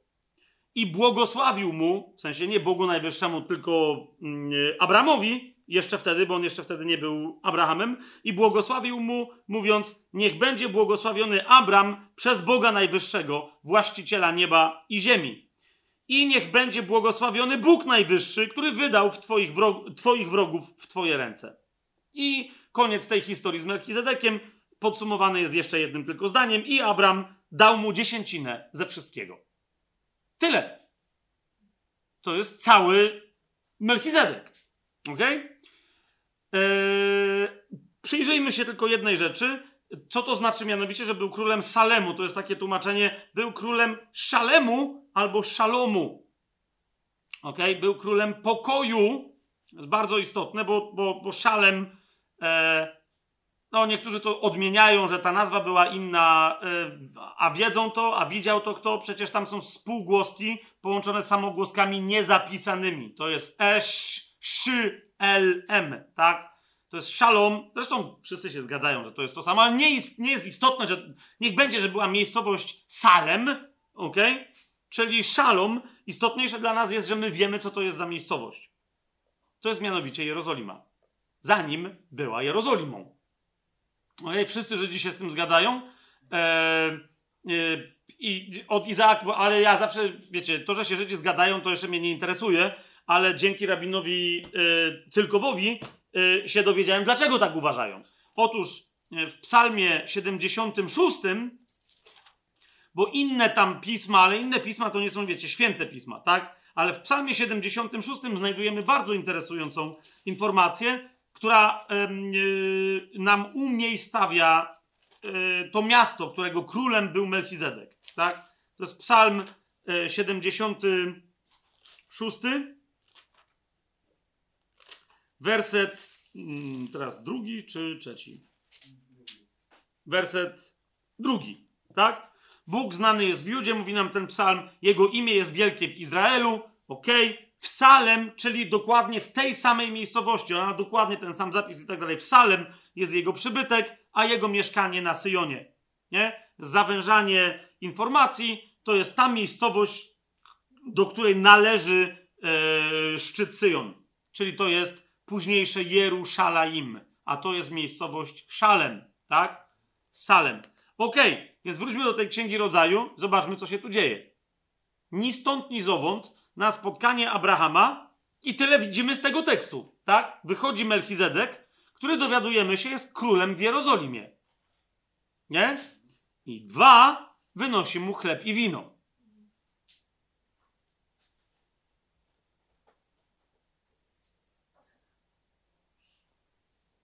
Nikt potem na nic nie wpadł, a nagle Pan Jezus mówi, to czyńcie na moją pamiątkę. Nie? Nikt nic nie wie, nikt nic nie komentuje, że mówią, skąd on to wziął? Nie tak wygląda Pesach. No nie tak. No przecież Biblia mówi, że Mesjasz będzie podobny, nie? Będzie właśnie, będzie kimś, kogo odbiciem był Melchizedek wcześniej. Tak? A więc król Jerozolimy, oryginalnej, przed Dawidowej, przed żydowskiej, że tak powiem. Nie? Bo rozumiecie, Jerusalem to twierdza Dawida, staje się twierdzą Dawidową, jak w ogóle tu jeszcze żadnych Żydów nie ma, tak? Tu nawet jeszcze nie ma Abrahama, jest Avram, tak? No jeszcze mu Bóg nie zmienił imienia, zauważcie. Tu mamy króla oryginalnej Jerozolimy, który wynosi chleb i wino, który jest kapłanem Boga Najwyższego. Nie wiem, czy widzicie, co się tu dzieje. On nie ma osobnych kapłanów, ok? Ale on jest de facto arcykapłanem, bo trudno sobie wyobrazić, żeby król, który jest kapłanem, miał jakiegoś wyższego od siebie innego kapłana. Rozumiecie o co chodzi? Więc to jest arcykapłan. Nie? Ale jak to? To jest kapłan naszego Boga? Nasz Bogu?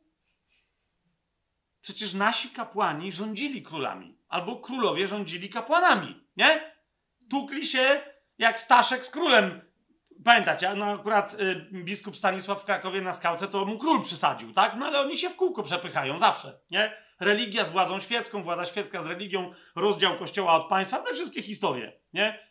Oni zawsze chcieli rozdziału kościoła od państwa, y, religii od państwa, żeby rządziła religia państwem. To jest proste. A tu wychodzi chłop, który w sobie jednoczy obydwie władze jakby. Rozumiecie o co idzie? I za, za jego czasów Jerozolima nazywa się miastem pokoju. ok? I co jest najistotniejsze, okazuje się, że nasz ojciec Abraham był wyznawcą tej religii. Wszystko się zgadza, rozumiecie? Bo był wyznawcą tego samego najwyższego, tak? Jahwe. Ale najwyraźniej, to jest rozumienie judaistyczne, był wyznawcą religii Melchizedeka, a nie Mojżesza. No bo Mojżesza jeszcze długo potem nie było, tak? Ale to jest nagle takie, ucz, nie wolno tego uczyć dzieci. Przecież Bóg jest Bogiem Abrahama, Izaaka i Jakuba, nie tak? A, ale okazuje się, że o, najwyraźniej oni, bo zauważcie, oni nie byli wyznawcami judaizmu. Szoker! Nie tylko Abraham! W jakiej religii wychowywał, jeżeli miał jakąś religię, tak? Ale myślenie dalej judaistyczne. W jakiej religii według Biblii wychowywał by swojego syna Abraham? No w swojej, tak? A wnuka nadal w swojej. Ty masz Abrahama, Izaaka i Jakuba wyznających co? Religię Melchizedeka.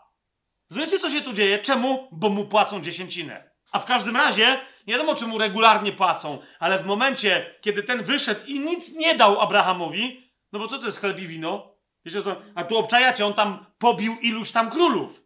Nie? Wiecie, on im wszystko scharatał.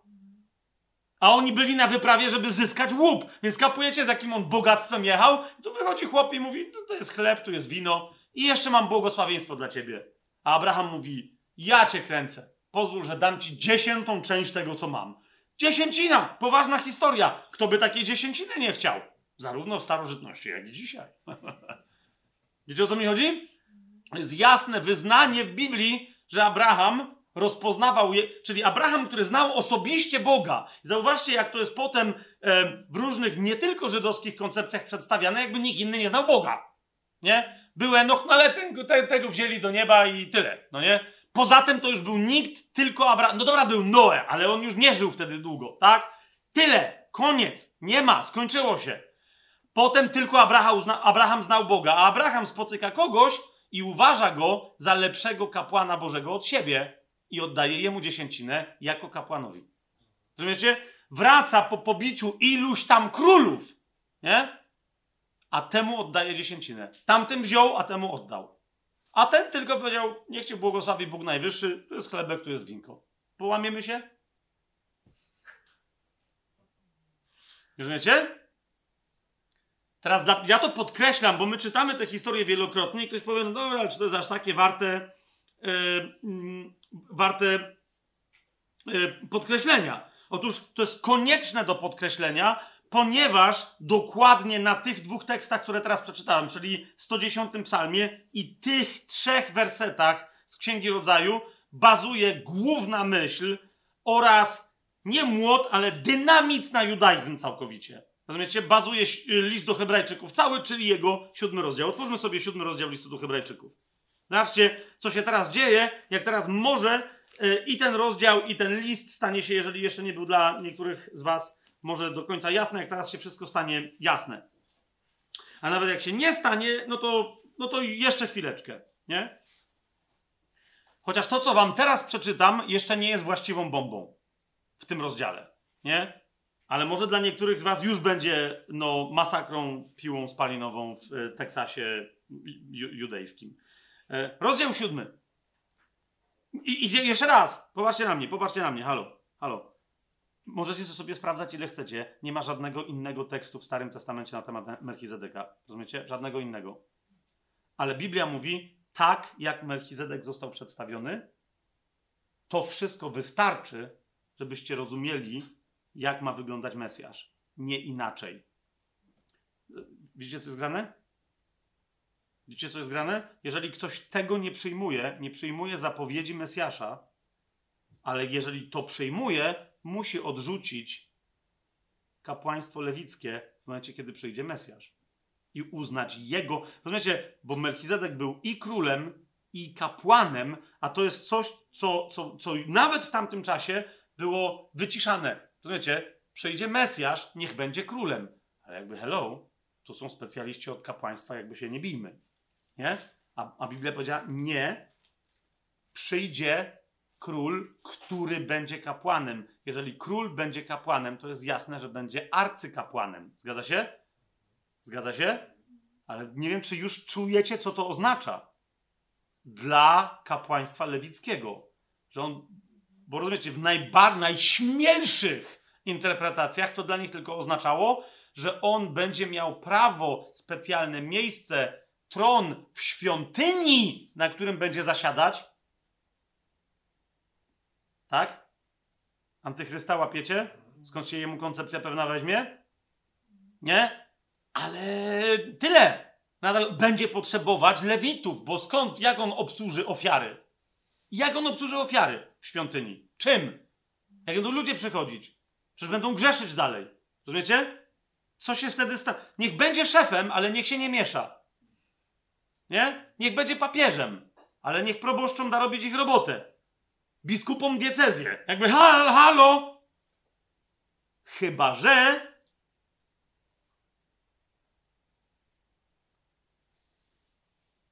czytajmy najpierw, co mówili z do Hebrajczyków, siódmy rozdział. Tak? Od pierwszego do dziesiątego wersetu. Zauważcie, to wszystko, co przeczytaliśmy, w następujący sposób interpretuje list do Hebrajczyków, a ja za chwilę przeczytam wam, bo uważam, że nikt tego nie zrobił lepiej. Z wszystkich komentarzy, które czytałem, sam tego lepiej nie powiem. A jak powiem dobrze, to to rozwlekę, więc to nie będzie równie dobre. Więc wam zaraz przeczytam komentarz samego Sterna do tego fragmentu. Dobra?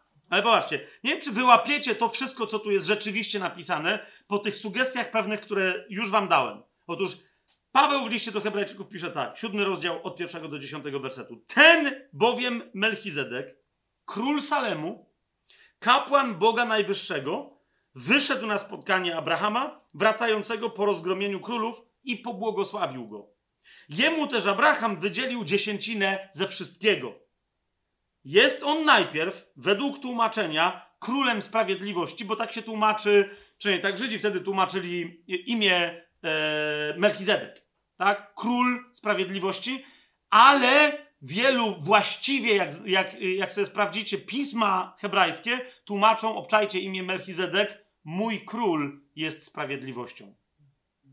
Nie? To jest, bo chodzi o to, że to, jest, to nie jest oryginalny hebrajski, to jest, wiecie, to tam są inaczej się źródłosłowy budują, łączą i tak dalej. Więc wielu tłumaczy e, to jako mój król jest sprawiedliwością, a nie, że to jest król sprawiedliwości. On, Melchizedek, był królem miejscowości Salem i tyle. To było trochę dziwne imię, więc oni zaznaczają, nie, nie. On ma jeszcze innego króla nad sobą, a ten król jest sprawiedliwością samą w sobie. Czajcie, co się tu dzieje?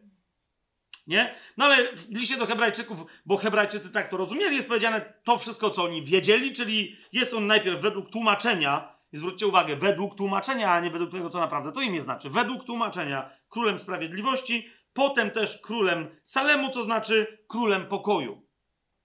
I teraz uwaga.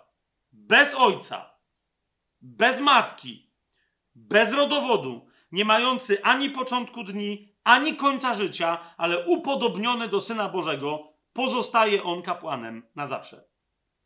I później jest jeszcze jeden taki fragment, który yy, wprowadza, wprowadza nieco zamieszania, jak ktoś zapomina, że to jest kontynuacja trzeciego wersetu. Mianowicie w ósmym wersecie jest powiedziane: Ponadto tu biorą dziesięciny ludzie, którzy umierają, tam zaś jest ten, o którym zaświadczono, że żyje.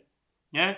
No to jak już są takie, czy jest trzeci i ósmy werset, no to w związku z tym pojawiły się e, drastyczne, dramatyczne koncepcje, że może tam Pan Jezus w ogóle wyszedł. Że Melchizedek jest, że to jest Jezus. No nie? Że on tam wyszedł. No bo jak może Melchizedek dalej żyć i co się w ogóle dzieje? No nie mamy trzeciego, który potem był wzięty do nieba, czy co to się stało? Nie? Otóż, kochani, tak, żebyśmy sobie to wyjaśnili, sięgam do Sterna, bo co mi macie wierzyć niepotrzebnie, który wyjaśnia samo to najpierw zagadnienie, tak? Jak to był bez ojca, bez matki, bez rodowodu i tak dalej, i tak dalej. nie chodzi o to, bo Biblia, zauważcie, jak sobie otworzycie, ona nie stwierdza, że on nie miał ojca, nie miał matki. Czy to jest jasne? Tak? Tylko on mówi, że jeżeli Biblia powiada, Mesjasz był odwzorowany w Melchizedeku, on jest idealny, on jest ideałem, ale Melchizedek go wzorcowo zapowiadał, był na jego podobieństwo i on będzie na jego podobieństwo, to nie chodzi o to, kim naprawdę był Melchizedek, ale jak jest opisany w Biblii jako figura Mesjasza. Tak? I to jest normalny sposób y, y, y, tworzenia targumów, czy to zaraz to było, gdzie to było? To było tutaj. Nie? Y, po, posłuchajcie, to jest, to jest komentarz samego Sterna, który też mówi, że to jest po prostu sposób rozumienia e, nie prawdziwej osoby Melchizedeka, ale sposób rozumienia opisu tej osoby. Nie? Czytam dokładnie, żeby nie było. Mówi tak, nie chodzi o to, to jest w tym komentarzu dokładnie do siódmego rozdziału, do trzeciego wersetu. Tak? To jest komentarz ten y, żydowski. I on pisze tak, nie chodzi o to, że Malki Cedek w ogóle nie miał ojca, matki, pochodzenia, urodzenia czy śmierci, ale że w Tanachu nie ma o tym żadnych danych. Jest opisany, jakby nie miał. Tak jakby nie ma tych informacji podanych. Dzięki temu autor może ułożyć midrasz, że Malki Cedek trwa jako kohen na wieki, podobnie jak Syn Boży. W Słowie Bożym, rozumiecie, że w opisie tak jest pokazane, jakby żył na wieki i, i to jest forma e, takiego midrasza, czy targumu ta, midrasza bardziej, tak? Gadam z targumem teraz. W każdym razie to jest midrasz, że to jest, że to jest, czyli jego opis, a nie, że jego prawdziwa osoba. Nie? Gdyby, zauważcie, gdyby Jezus był Melchizedekiem, to nie mógłby być na wzór Melchizedeka, bo to byłby on, więc to byłoby, jest parę jeszcze innych sformułowań, które po prostu to by w ogóle powodowało, żebyśmy mieli parę kompletnie idiotycznych zdań w Biblii na temat Jezusa, tak? Natomiast yy, on to sensownie tłumaczy, że tu chodzi o opis, który gdyby nie przyszedł Jezus i tak dalej, to gdyby nie było zapowiedzi w psalmie 110, to nikt by tego nie rozważał, ale nikt by też nie uznał, że Melchizedek był bez ojca, bez matki, że był nieśmiertelny i nigdy nie umarł. Jasne? Nikt by tak nie pomyślał, no jakaś postać nie ma opisu, tak? Ale skoro pojawia się Psalm 110, która, który mówi, że, że Mesjasz będzie na wzór Melchizedeka, to tam znajduje się nie z porządku, według porządku Melchizedeka, ale na wzór, a, ma, a my wzór mamy zapisany tylko w tych trzech wersetach, to znaczy sprawdź, bo w tym opisie jest wzór, a nie w tej osobie fizycznej, która wtedy żyła. Ma to sens? Yy,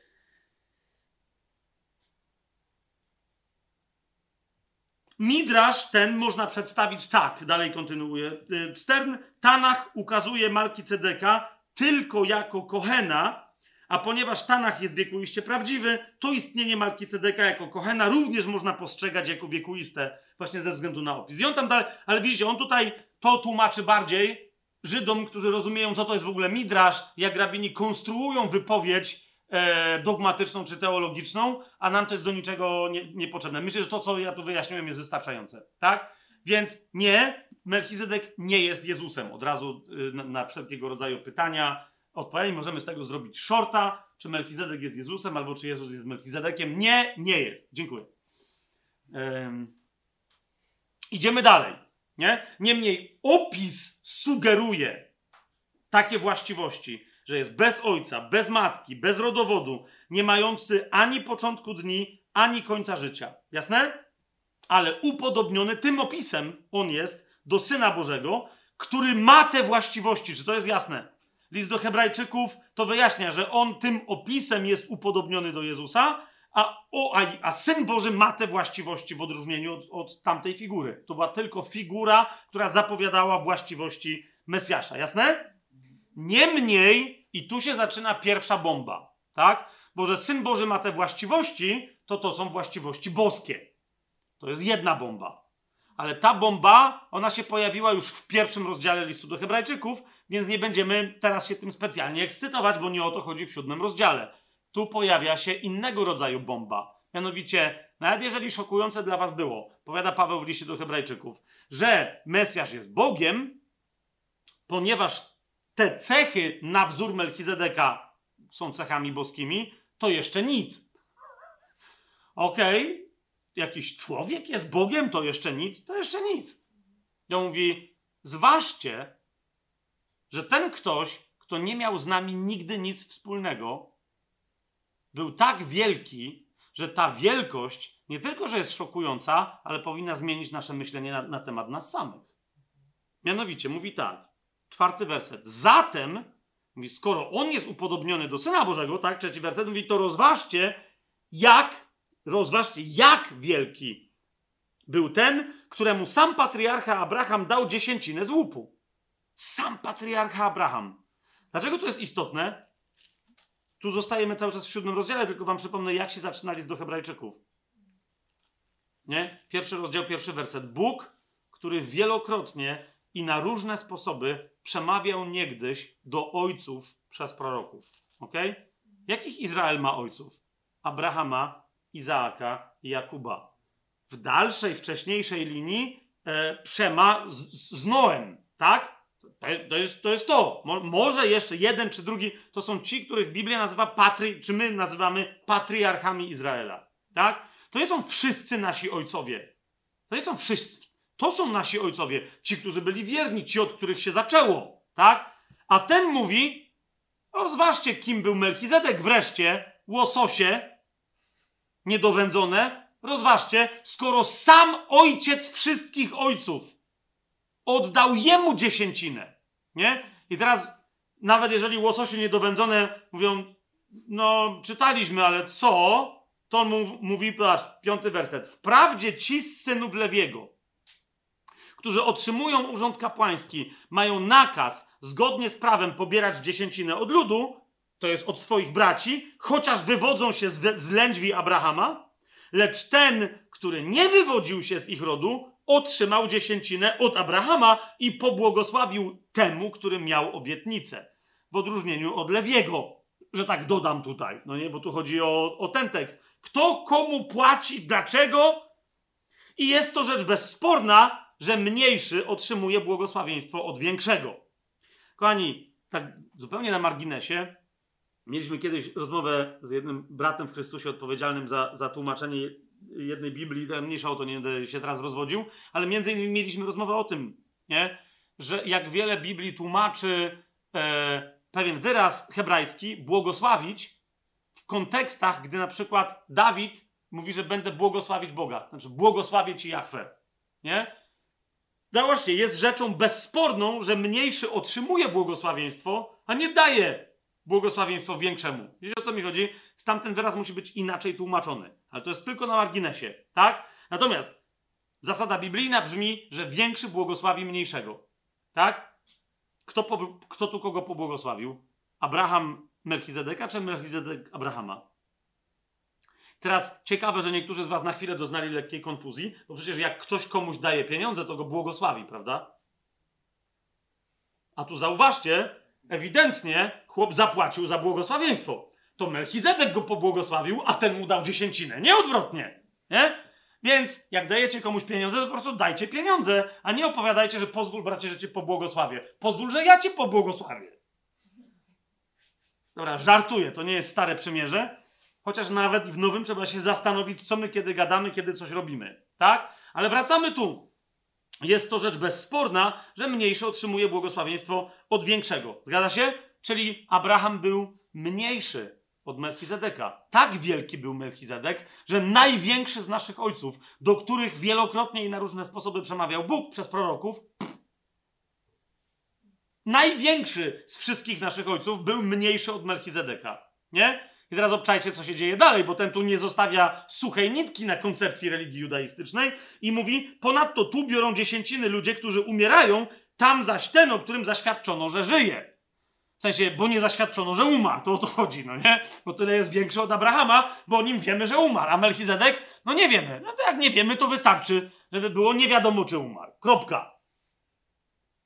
I jeżeli tak można powiedzieć, także Lewi, który w domyśle dzisiaj otrzymuje dziesięcinę, wówczas sam dał dziesięcinę w Abrahamie. Był bowiem jeszcze w lędźwiach swojego ojca, gdy Melchizedek wyszedł mu na, na spotkanie. Nie? Gdzie tam Lewi? No wiecie o co chodzi, tak? Gdzie tam Lewi? Był Abraham, potem Izaak, potem Jakub. ten spłodził tego, tamten tamtego, no ten w lędźwiach tam się gdzieś plątał, jasne, się plątał ten, co go dopiero w, w lędźwiach mógł z, ewentualnie zacząć mieć. Wiecie o co mi idzie? Nie zmienia to jednak faktu, że ojciec Abraham jest większy od wszystkich wstępujących, jest to jasne? Więc jeżeli on zapłacił dziesięciny, to w swoim imieniu i wszystkich jemu podległych. Ma to sens? Jeżeli tak, to znaczy, że Melchizedek jest większy od nich wszystkich. To jest dziesiąty werset. Czy już rozumiecie, co się dzieje? Gdybyś, gdyby jeszcze pozostawały jakieś wątpliwości, pozwólcie, że otworzę znowu komentarz Sterna, który sam będąc Żydem, do innych Żydów, bo on, do, rozumiecie, on naprawdę korzysta z listu do Hebrajczyków, wiedząc, że komentarz żydowski do Nowego Przymierza będzie przeczytany być może przez chrześcijan, ale z całą pewnością przez wielu Żydów, którzy nie są chrześcijanami. Nie?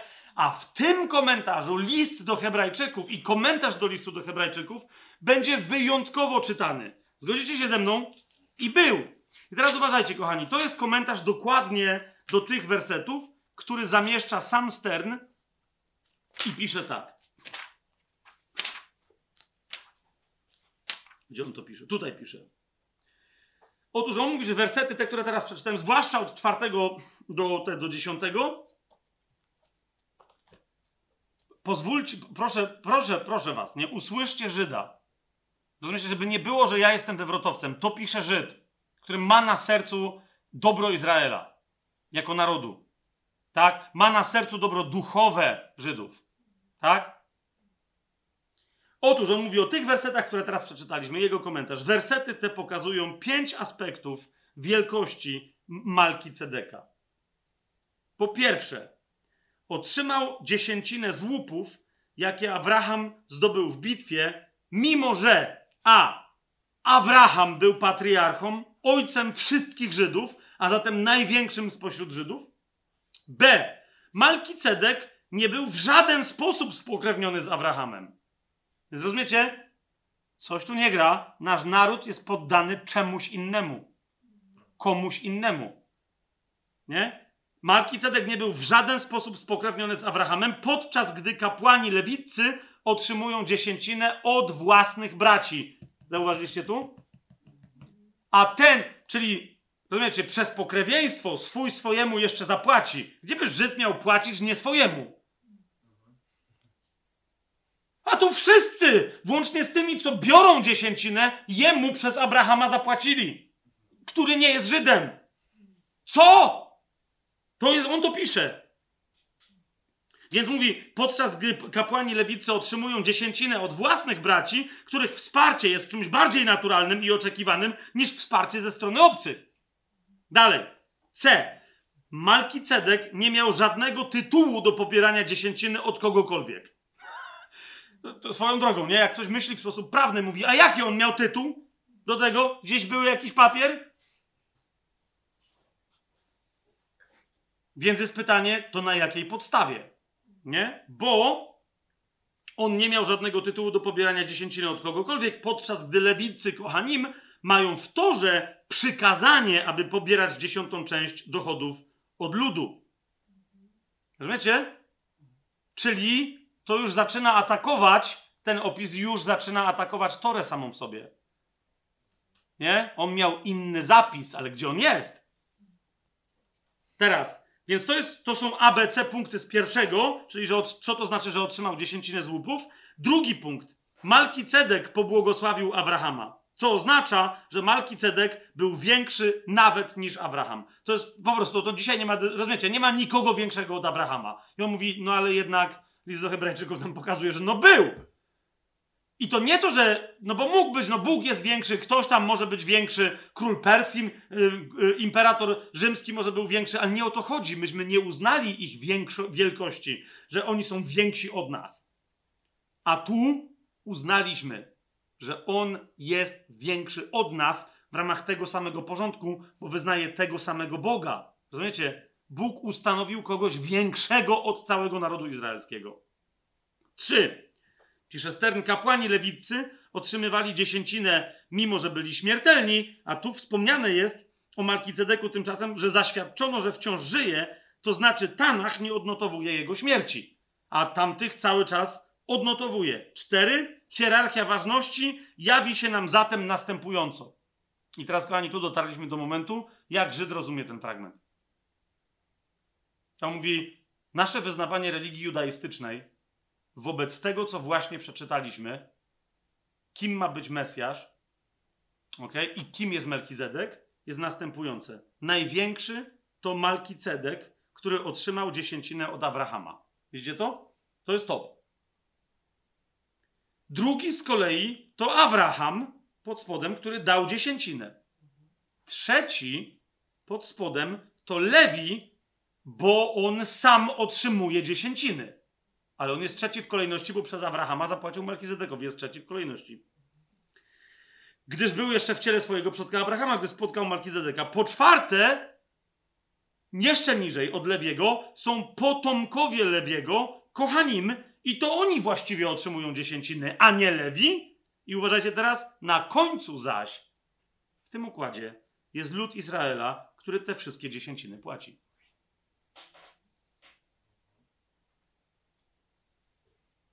Czujecie, co się dzieje? To jest dokładnie to, co robi list do Hebrajczyków w siódmym rozdziale. Wiecie, to jest atak. Mówi, ta, taki był plan Boży? Rozumiecie już, o co mi chodziło? To jest pytanie, naprawdę? Taki był Boży plan? Żeby lud Izraela był, niby ma być perłą w koronie, okiem, e, źrenicą Bożego oka i serio? Ta jedna postać, Melchizedek, wszystko rozwala. Ale z drugiej strony Biblia mówi, że to jest wzorzec, który nam daje zapis cech samego Mesjasza. To Mesjasz nam wszystko rozwala? No. Piąty punkt, piątego punktu nie przeczytam, bo piąty punkt to jest właściwa bomba. Okay? On tu mówi, że no, tylko że to, że naród Izraela znalazł się w takim miejscu, wynika z jednej rzeczy. Nie? Mianowicie co powiedziałem na początku, kochani? Bo zauważcie, to jest atak na kochanim, że przez nich naród Izraela znajduje się tak nisko. Tak? Ale kochanim wynikają z czego? Z tego, że jest świątynia. Ale to wszystko, świątynia i kochanim, czyli kapłani, wynika z czego? Z tory. A zwłaszcza z zawartego w niej prawa. Zgadza się? Dlatego Biblia mówi, kiedy przyjdzie Mesjasz, zniesie prawo wypełni je, całkiem możliwe, ok, ale wywali je, przetransformuje, przeniesie gdzie indziej, a wprowadzi kompletnie nowe. Otwórzcie sobie e, siódmy rozdział, dwunasty werset. Tam jest mowa w jedenastym wersecie o tym, że Melchizedek jest po prostu jest kapłanem z innego porządku, który ewidentnie musi być uznany za wyższy przez kapłanów lewickich. Jest to jasne? To jest inne kapłaństwo. A skoro zmienia się kapłaństwo, 12 werset, zobaczcie, musi też nastąpić zmiana prawa. Na jakieś inne. Nie? Metatezis. Pojawia się tutaj greckie słowo. I ono interesujące nie pojawia się w żadnym innym miejscu Biblii, tylko w liście do Hebrajczyków. Trzykrotnie. W tym miejscu, zauważcie, drugi raz, żebyśmy zrozumieli, co to znaczy yy, zmiana prawa. Nie? Bo niektórzy mówią, że no, trzeba je trochę poprawić, tak jak Pan Jezus, uzupełnić, ale zachować. Nie? Słowo metafezis pojawia się w liście do Hebrajczyków w 11 rozdziale. W 11 rozdziale w wersecie 5 gdzie jest powiedziane, przez wiarę Henoch został przeniesiony, aby nie oglądał śmierci. I nie znaleziono go, ponieważ Bóg go przeniósł.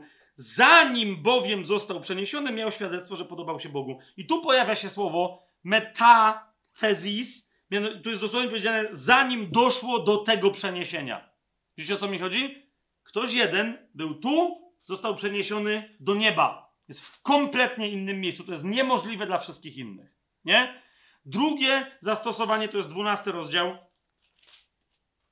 27 werset. A słowa jeszcze raz ukazują usunięcie, kompletne usunięcie, metafezis, usunięcie tego, co stworzone, aby pozostało tylko to, co się nie chwieje. Widać to? Tu, tu jest jednoznaczne, tak? Ten został usunięty, przeniesiony, niektórzy tłumaczą, nie, usunięty skąd? Z ziemi. On nie został e, unicestwiony. Jasne to jest? Został, tak? Ale tu, tu jest mowa o usunięciu kompletnym, także tego nie ma ani w niebie, ani na ziemi. To, co do tej pory było stworzone, zostanie tylko to, co niezachwiane. Amen? Wróćmy więc, jeszcze raz zobaczcie 12 werset. A skoro zmienia się kapłaństwo, któremu się chcesz poddać, o to chodzi. Nie? Musi też nastąpić co? Zmiana prawa? Metatezis. Usunięcie prawa. Tego, które ustanawiało co? Kapłaństwo lewickie, jedenasty werset. Musi nastąpić usunięcie tego prawa. Całkowite usunięcie, bo jeżeli ono zostanie, to nie jest usunięte. Jeżeli z 613 przekazań zostanie 17, to nie jest całkowicie usunięte. Nie? Jest ograniczone, okrojone, ocenzurowane, ale dalej jest. Chodzi o to, że sama jego podstawa nie jest już podstawą, żeby się w ogóle do niego zwracać. Czy rozumiecie o co chodzi? Tu jest bomba. Nie? Tu jest bomba. Nie może podstawa. Ale co ma nie istnieć Izrael? A on pisze do Hebrajczyków.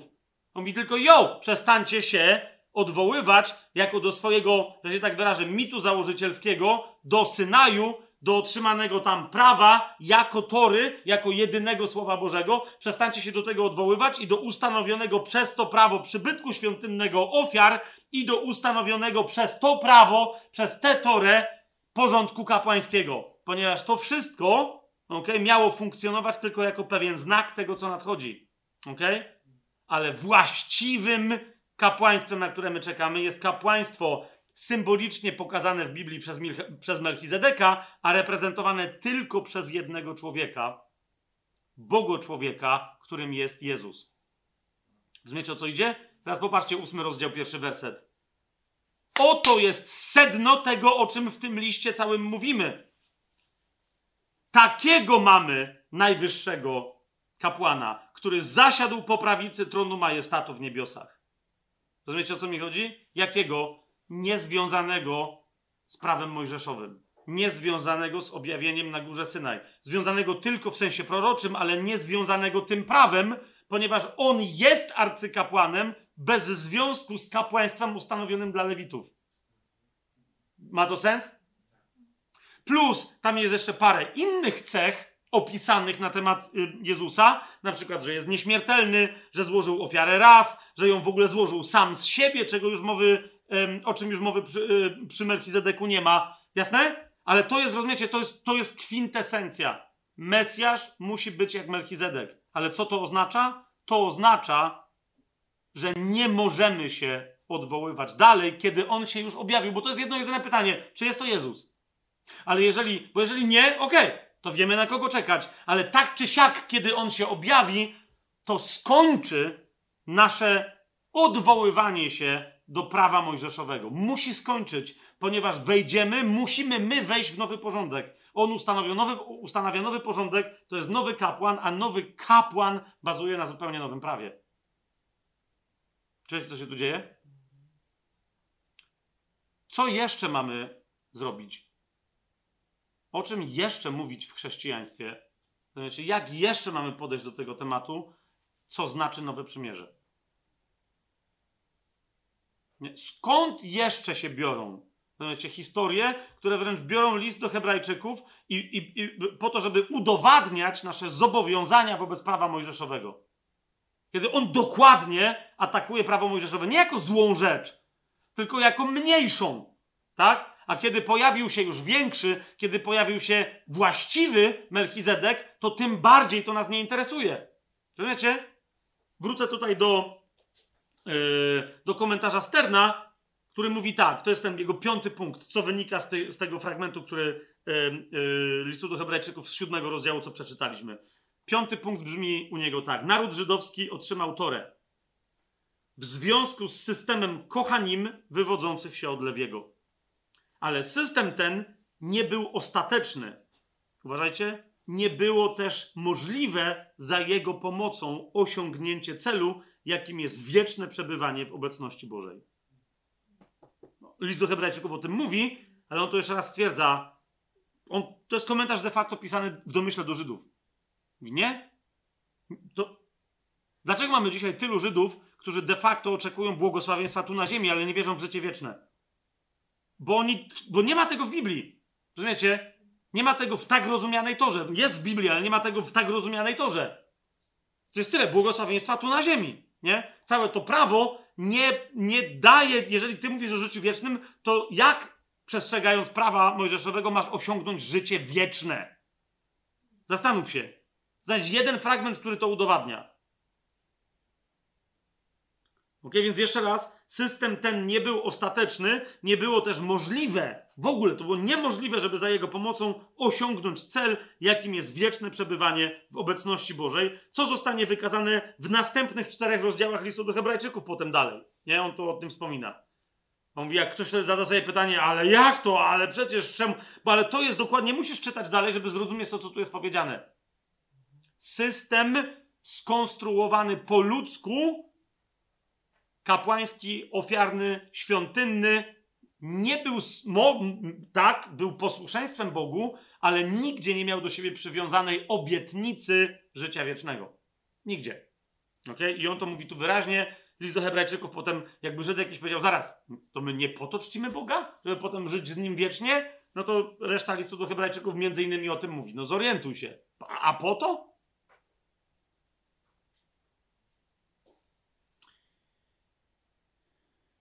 Fakt ten, że, że system judaistyczny, jeszcze skończę ten komentarz mm, Sterna, fakt ten odsłania możliwość i co więcej, wskazuje na potrzebę pojawienia się kochena innego, czyli kapłana innego, odmiennego rodzaju, który mógłby być przyrównany do Malkicedyka. Kochena, który siłą rzeczy musi być większy od największego z lewickich arcykapłanów Aharona. Czyli Aarona, oni to wymawiają najwyraźniej. Aharon. Teraz, kochani, zaskoczę Was. Się pewnie spodziewacie, że to dopiero jest moment szczytu chiastycznego i teraz będziemy kolejne, nie wiem ile y, godzin to już trwało, ale teraz będą kolejne tyle samo godzin. Y, może. Ale zrobię jedną rzecz. Pierwsze moje pytanie, czy jest wystarczająco jasne, więc co się wydarzyło w siódmym rozdziale? Co podsumowuje pierwszy, pierwszy i drugi e, werset ósmego rozdziału. Tak? Tam oczywiście mamy więcej, ale rozwinięcie siódmego rozdziału tylko potwierdza te cechy, które logicznie myśląc wynikają z Melchizedeka, zostały wypełnione, objawione w Chrystusie. Tak? Teraz, kochani, jak więc brzmi, e, następnym razem zajmiemy się treścią, pewnymi właśnie tymi problematycznymi rzekomo fragmentami, których ludzie nie rozumieją, o co tu chodzi, o co chodzi tam. Ale dzisiaj chciałbym zrobić dokładnie to, o czym marzyłem zawsze, mianowicie powiedzieć po kolei, jak brzmi list do Hebrajczyków, streszczając poszczególne rozdziały. Ok? Dobra, to może nie będzie paręnaście zdań. Może na sam koniec spróbujemy to powiedzieć, bo wiecie, nie jest rzeczą prostą zrobić właściwy, jedno zdanie podsumowujące rozdział takiego tekstu, jakim jest list do Hebrajczyków. Zgodzicie się, nie? Ale pokażę wam pewien ciąg, czyli kiedy my rozumiemy, gdzie, co jest kwintesencją tego listu, a, a więc co w środku autor miał napisać, jak teraz to rozumiemy, bo zrozumieliśmy siódmy rozdział, czyli zrobiliśmy tą naszą lekturę, że mamy go na początku, jako rozdział zero. To teraz przeczytajmy od pierwszego do trzynastego rozdziału i na koniec może jeszcze raz pomyślicie, a okej, okay, jeszcze lepiej rozumiem siódmy rozdział, nie? Czyli jak on dociera do tego Melchizedeka. Tak brzmi całość dys dyskursu rozdziałami. Rozdział pierwszy. I, i, i proszę was, żebyście sobie otwierali razem ze mną. Ja tam będę też wybierał według mnie y, Dobra, potem się można o to kłócić, może to można wybrać lepiej. Ja y, mam te wybrane fragmenty. Jasne? Rozdział pierwszy. Po rozdziale 0, którym de facto jest rozdział siódmy. Tak? Rozdział pierwszy. List do Hebrajczyków, rozdział pierwszy, wersety pierwszy i drugi.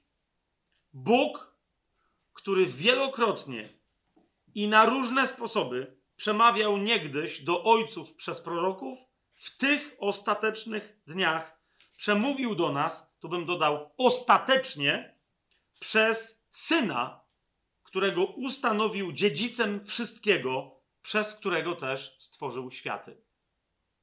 Dlaczego to jest istotne? Bo ta myśl rozwija się aż do końca tego rozdziału i ona brzmi: Bóg mówił do nas wielokrotnie, ale teraz, w tych ostatecznych czasach, przemówił do nas w sposób ostateczny przez swojego syna, który o zdumieniu wszechświata jest Bogiem.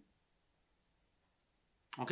Ta myśl się zaczyna od przez którego stworzył światy, ale ona się rozwija, yy, w zasadzie ona się ciągnie jeszcze w drugim rozdziale, ale w pierwszym rozdziale jest wystarczająco mocno uzasadniona. Ok? Zobaczcie pierwszy rozdział, piąty werset. Dlaczego to jest istotne? Stern, wielu innych komentatorów żydowskich mówi, że zanim się przyszły tak zwane czasy Jezusa, pierwszy wiek naszej ery, już w pierwszym wieku przed Chrystusem angelologia e, he, e, judaistyczna pomieszana z gnozą aleksandryjską i tam innymi historiami była tak rozbudowana, że, no pamiętacie, jak mówiliśmy sobie raz czy drugi o, o gnozie, o zstępowaniu bóstwa, o, o eonach poszczególnych i tak dalej. Oni w to nie wchodzili, pomimo to są wszystko aniołowie, ale nadal mieli tych aniołów tyle, że rozumiecie, te najpotężniejsze kasty czy warstwy anielskie były znacznie potężniejsze niż katolicka Matka Boska. Nie? To byli prawie bogowie w rozumieniu tej angelologii. Nie? Więc dlaczego to jest istotne? Mianowicie pierwszy rozdział rozprawia się z tą koncepcją i mówi: Nie, nie, nie ma tak potężnego anioła, którego byście byli w stanie wymyślić, który był, którym byłby Jezus. Jezus jest większy niż najwięksi nawet aniołowie, a wiecie, kto to jest. Nie? Więc to jest pierwszy rozdział, piąty werset, do którego bowiem z aniołów powiedział kiedykolwiek, w sensie Bóg, Ty jesteś moim synem, ja Ciebie dziś zrodziłem i znowu ja będę mu ojcem, a on będzie mi e, synem. I w trzynastym wersecie znowu jest powiedziane, do którego też z aniołów kiedykolwiek powiedział, siądź po mojej prawicy, prawicy, aż położę Twoich nieprzyjaciół jako podnóżek pod Twoje stopy. Zwróćcie uwagę, Jaki to jest psalm? 110. Tak? Ten sam, na który Jezus się powołuje, w którym mówi: Jeżeli powie, rzekł Pan do Pana mego, no to kim jest Mesjasz? Bo nie jest synem Dawida. Jasne? Więc tu na koniec jest już jasny dowód, yy, ale jeszcze raz chodzi cały czas o porównanie. Pamiętajcie, kiedy ja mówię, że on jest Bogiem, to jest Bogiem, a nie synem Bożym. Niektórzy mówią, przecież tu jest powiedziane tylko, że jest synem Bożym. Nie? Posłuchajcie teraz odpowiedzi. E, znowu, jeszcze raz, nie wiem, czy jeszcze się będę powoływał, ale w tym wypadku musicie posłuchać żydowskiej odpowiedzi na to, nie? Bo mamy wielu braci, e, Żydów mesjańskich, którzy wszystko przyjmują, cały Nowy Testament, wszystko gra, ale mają problem z bóstwem Jezusa, nie? Mówią, nie, on był Synem Bożym. Większym od wszystkich aniołów, ale nie był Bogiem samym w sobie, nie? Odpowiedź na to brata Davida Sterna. Pierwsza, nie? On mówi, każdy Żyd, jak przeczytał to, wtedy zwłaszcza, ale dzisiaj również, musi pamiętać i pamięta o tym, a potem co najwyżej udaje, że nie wie, bo liczy na to, że goje nie będą wiedzieć. Więc wiedzcie, to jest komentarz samego Davida Sterna. Posłuchajcie, co on mówi. Aniołowie jako zbiorowość są nazywani synami bożymi. I podaję przykład u Hioba 1,6, 2,1, 38,7. Jednakże, rozumiecie, to mówi znawca Starego Testamentu i wypowiada zdanie, które jest oczywiste dla każdego Żyda. Mówi, jednakże do żadnego anioła z osobna nie powiedział Bóg, jesteś moim synem. Nazywanie ich synami bożymi, co, rozumiecie? Aniołowie w Starym Testamencie Elohim to są synowie Boży. Tak? To znaczy synowie Boży to są aniołowie ale nie ma żadnego Eloha tam, pojedynczego, który byłby synem najwyższego. Nie ma. Nie? Więc ym, do żadnego z osobna nie powiedział, jesteś moim synem, jak to uczynił do Jeszui przy okazji jego zanurzenia. Nie? To jest mój syn umiłowany, liczba pojedyncza.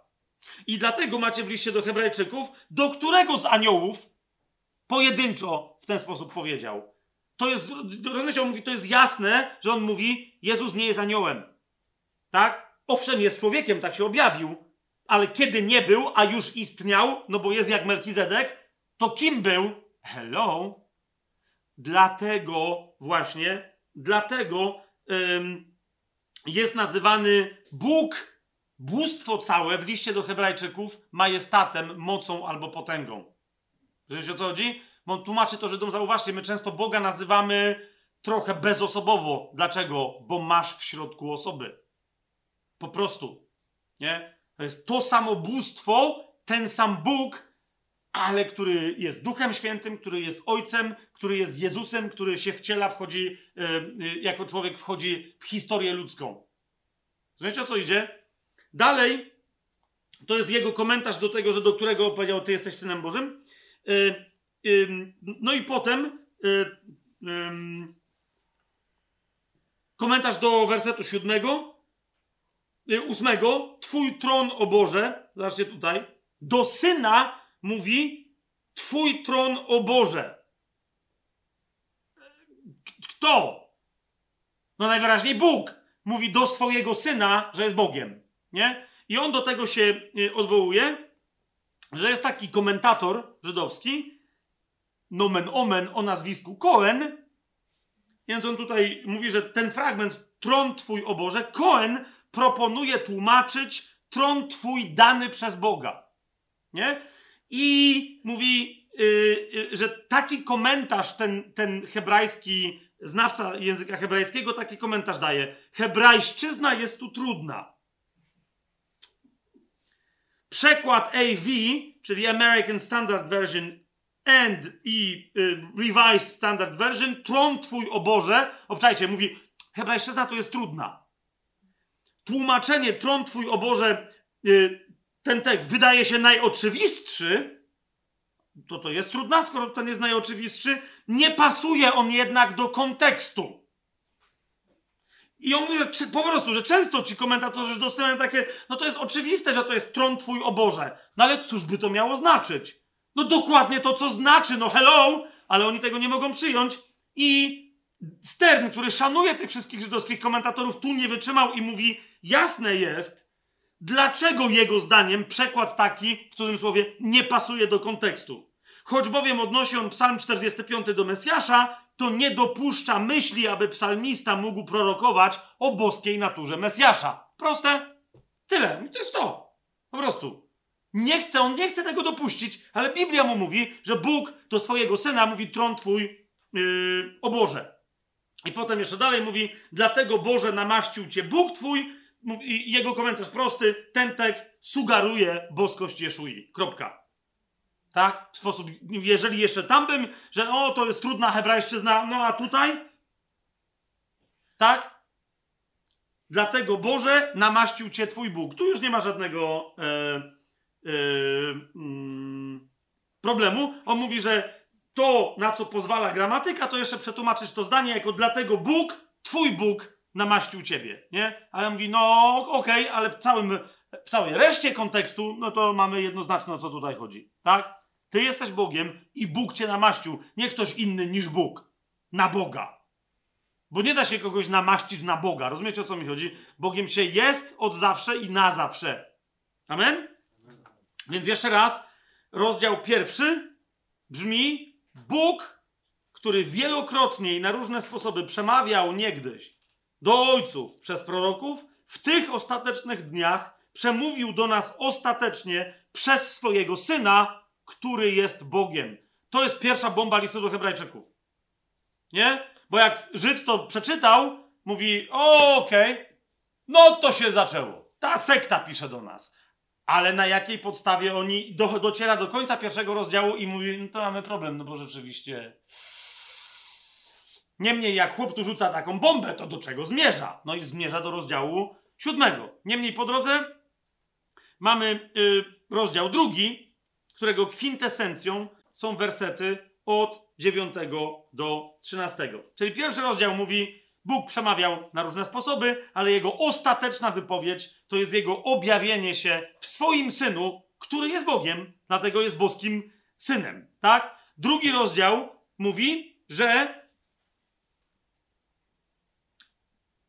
kiedy się mu przyglądniemy, to widzimy Jezusa, który mimo, że jest Bogiem, o czym powiedział pierwszy rozdział, stał się na pewien czas nieco mniejszy od aniołów. ale został ukoronowany chwałą i czcią za cierpienia śmierci, dlatego że stał się człowiekiem. Dlatego stał się mniejszy od aniołów, tak? Aby z łaski Boga zakosztował śmierci za wszystkich. A więc umarł taką śmiercią, która powoduje, że już nikt teorii mógłby nie umierać, gdyby chciał się na to zgodzić, gdyby chciał tę zastępczą, ofiarniczą, Chrystusową śmierć za siebie przyjąć. Jasne? Dalej opisuje go yy, aż do 13 wersetu, że tenże syn ma dokładnie takie same moce jak Bóg, aby mianowicie nie, przez to, że, że stał się człowiekiem, spowodował, że cała ludzkość to są jego bracia i siostry, ale nie przestając być Bogiem, urodził sobie nową ludzkość. I dlatego nie tylko powiada w 12 wersecie Chrystus, oznajmię Twoje imię moim braciom, pośród zgromadzenia będę Ci śpiewał, ale znowu w 13 wersecie, w innym miejscu, będę pokładał w nim ufność i znowu oto ja i dzieci, które dał mi Bóg. Ok? Jest cudownie zrodzona nowa ludzkość. Bracia i siostry Chrystusa są jednocześnie nową ludzkością, którą On zrodził. Ok? I teraz, co jest w tym wszystkim, kochani, najistotniejsze? Yy, jeszcze, żebyśmy yy, tylko mieli proste odniesienie w księdze Izajasza. Ta obietnica jest dokładnie zawarta, że Mesjasz musi urodzić nowy lud. Ok? Musi ujrzeć kompletnie nowy lud. Kompletnie nowy lud. 53 rozdział. 10 werset Księgi Izajasza mówi, ale spodobało się Jachwę zetrzeć go i zgnębić a po złożeniu swojej duszy na ofiarę za grzech ujrzy swoje potomstwo. Wiecie to? On urodzi nowych ludzi przy pomocy swojej śmierci. Dlatego my, będąc nowonarodzeni, jesteśmy potomstwem Chrystusa. Czy to jest jasne, co, co, co się tu wyprawia? Wracamy do rozdziału drugiego. Więc pierwszy rozdział mówi, Bóg wielokrotnie przemawiał, w ostatecznych, jego ostateczna wypowiedź to jest jego syn, który będąc Bogiem stał się człowiekiem. Będąc większym od aniołów, stał się mniejszym na jakiś czas, aby wyprowadzić ze swojego poniżenia w górę ku niebiosom nową ludzkość. Ok?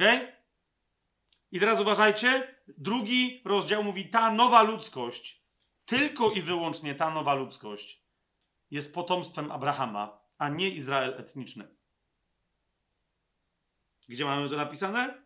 W szesnastym wersecie. Okay? Po co on to zrobił? Że pominął w ogóle w całej tej historii aniołów, szesnasty werset, bo zaprawdę nie przyjął on aniołów, ale potomstwo Abrahama. Ok? O co tutaj chodzi?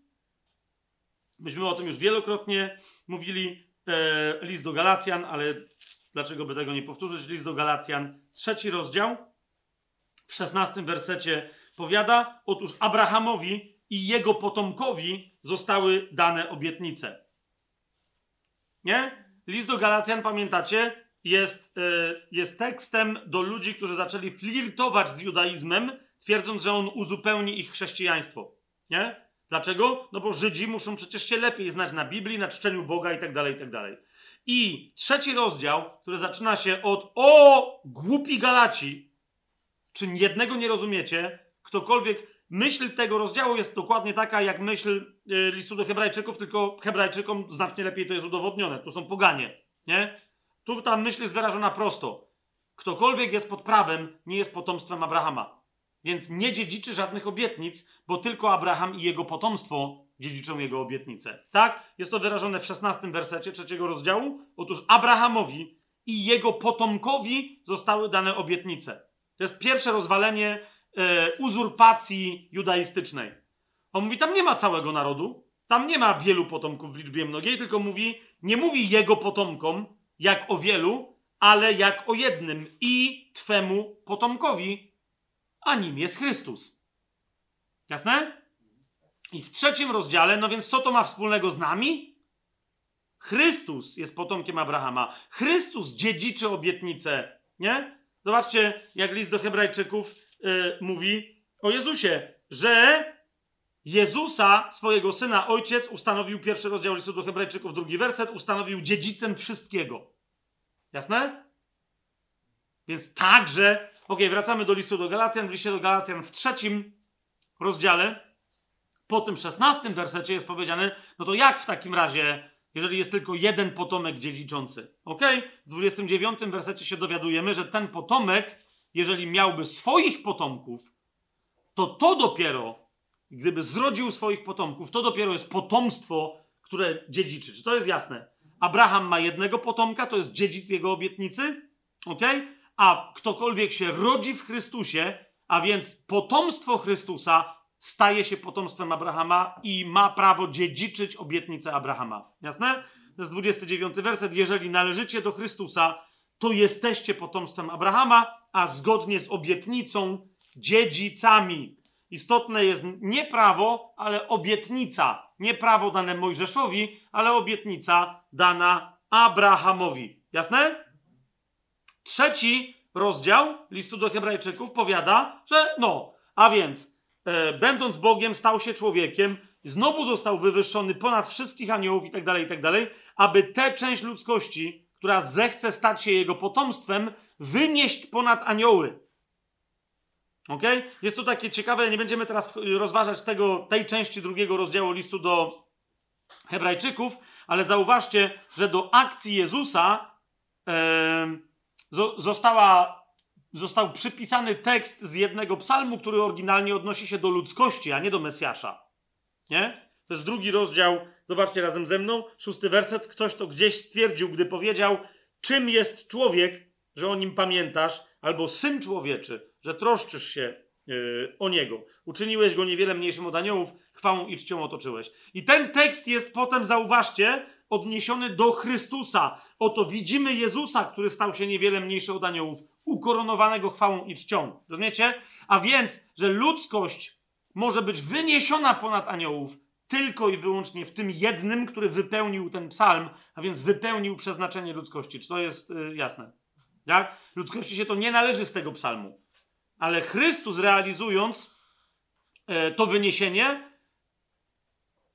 podniesienie ludzkości w miejsce, do którego de facto on wraca, a, a my przez niego dopiero przychodzimy na wysokość, o którym później jest mowa, ok?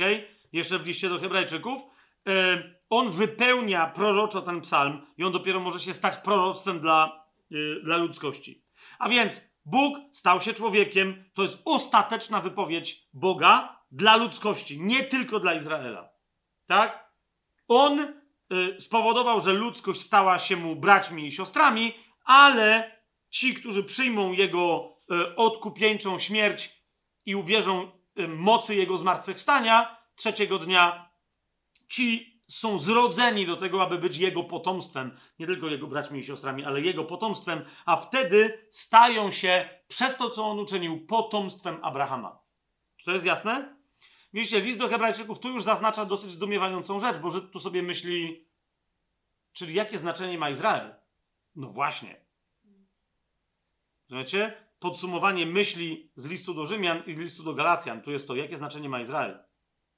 Nie? Zobaczcie na chwilę razem ze mną list do Rzymian. Nie? Bo on, to nie znaczy, że nie ma znaczenia. Hej! Ja nie mówię, że Izrael nie ma znaczenia. Tak? ale w sensie duchowym.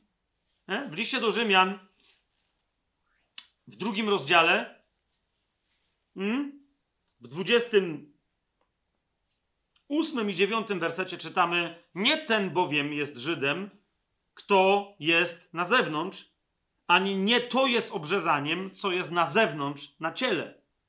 Ale ten jest Żydem, kto jest nim wewnątrz i to jest obrzezanie, co jest obrzezaniem serca w duchu, nie w literze, którego chwała, a więc Żydem jest ten, którego chwała nie pochodzi od ludzi, ale od Boga. Nie? No, pamiętacie, co Jezus zarzucał Żydom? Nie możecie uwierzyć, bo szukacie chwały od ludzi, a nie od jednego, który może chwały udzielić. Nie? Wracamy do listu do yy, Hebrajczyków.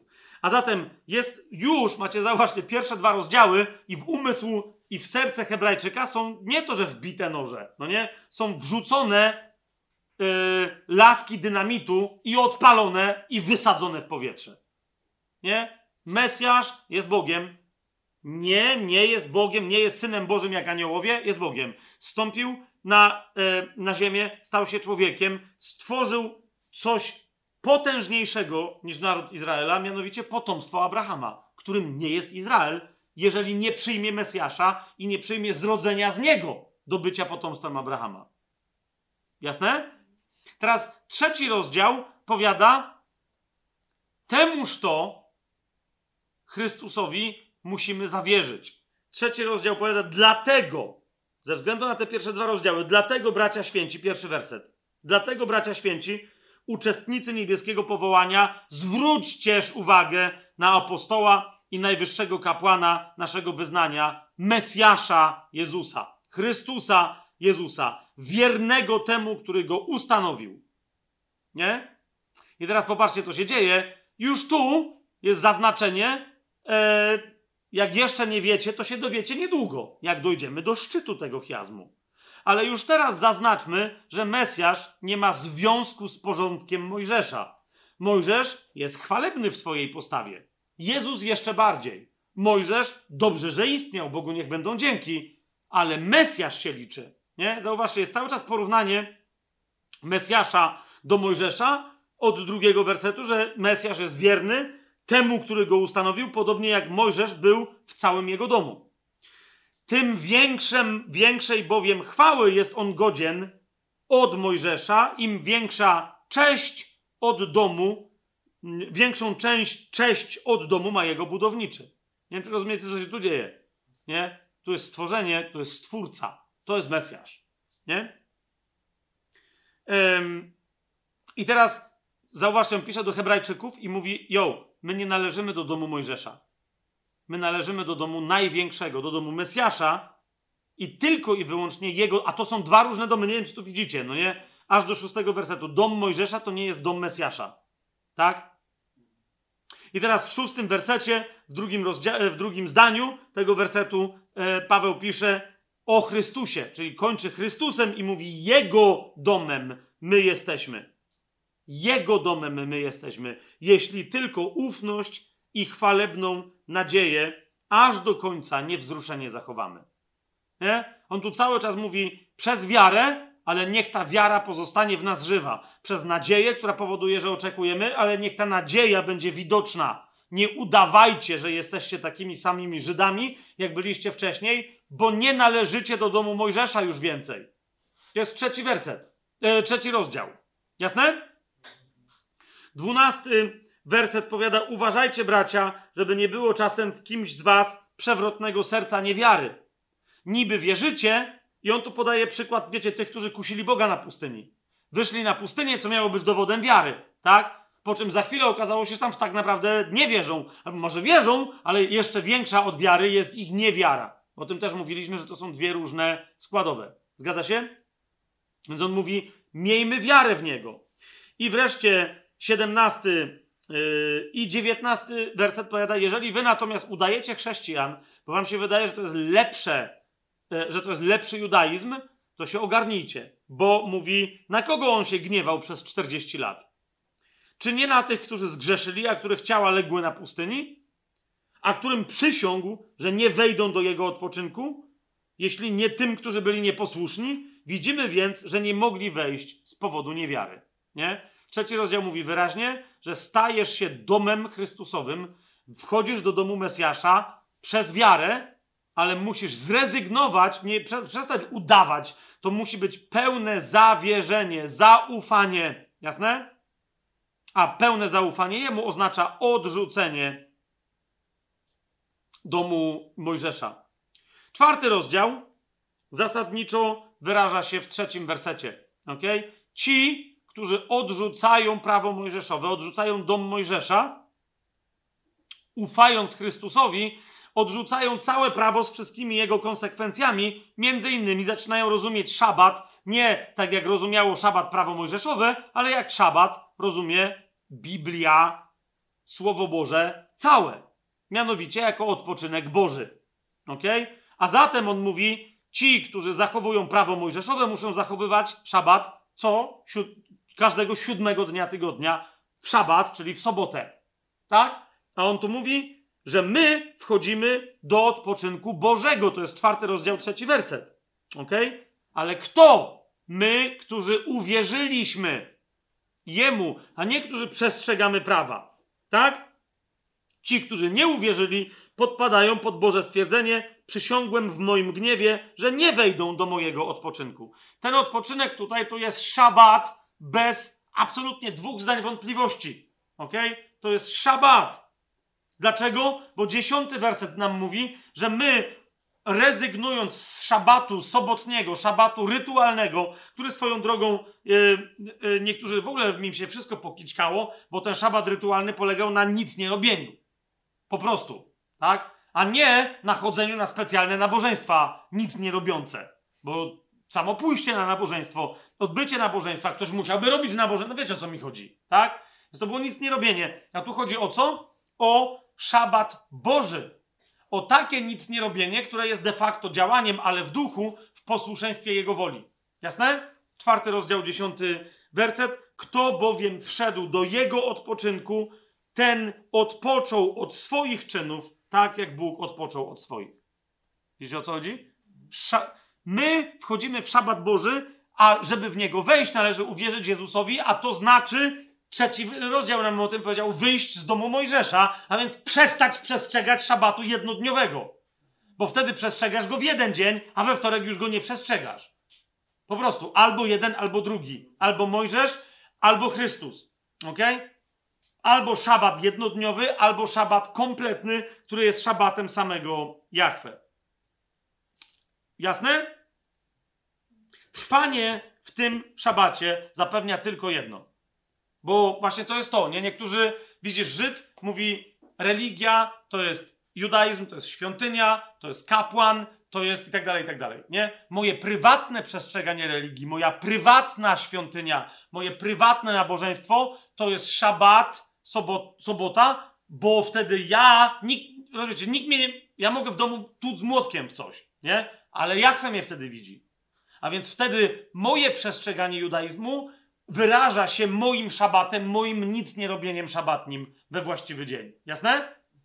To jest to. Na zewnątrz kapłan, arcykapłan, świątynia, ofiary, przestrzeganie prawa publiczne, prywatnie, szabat.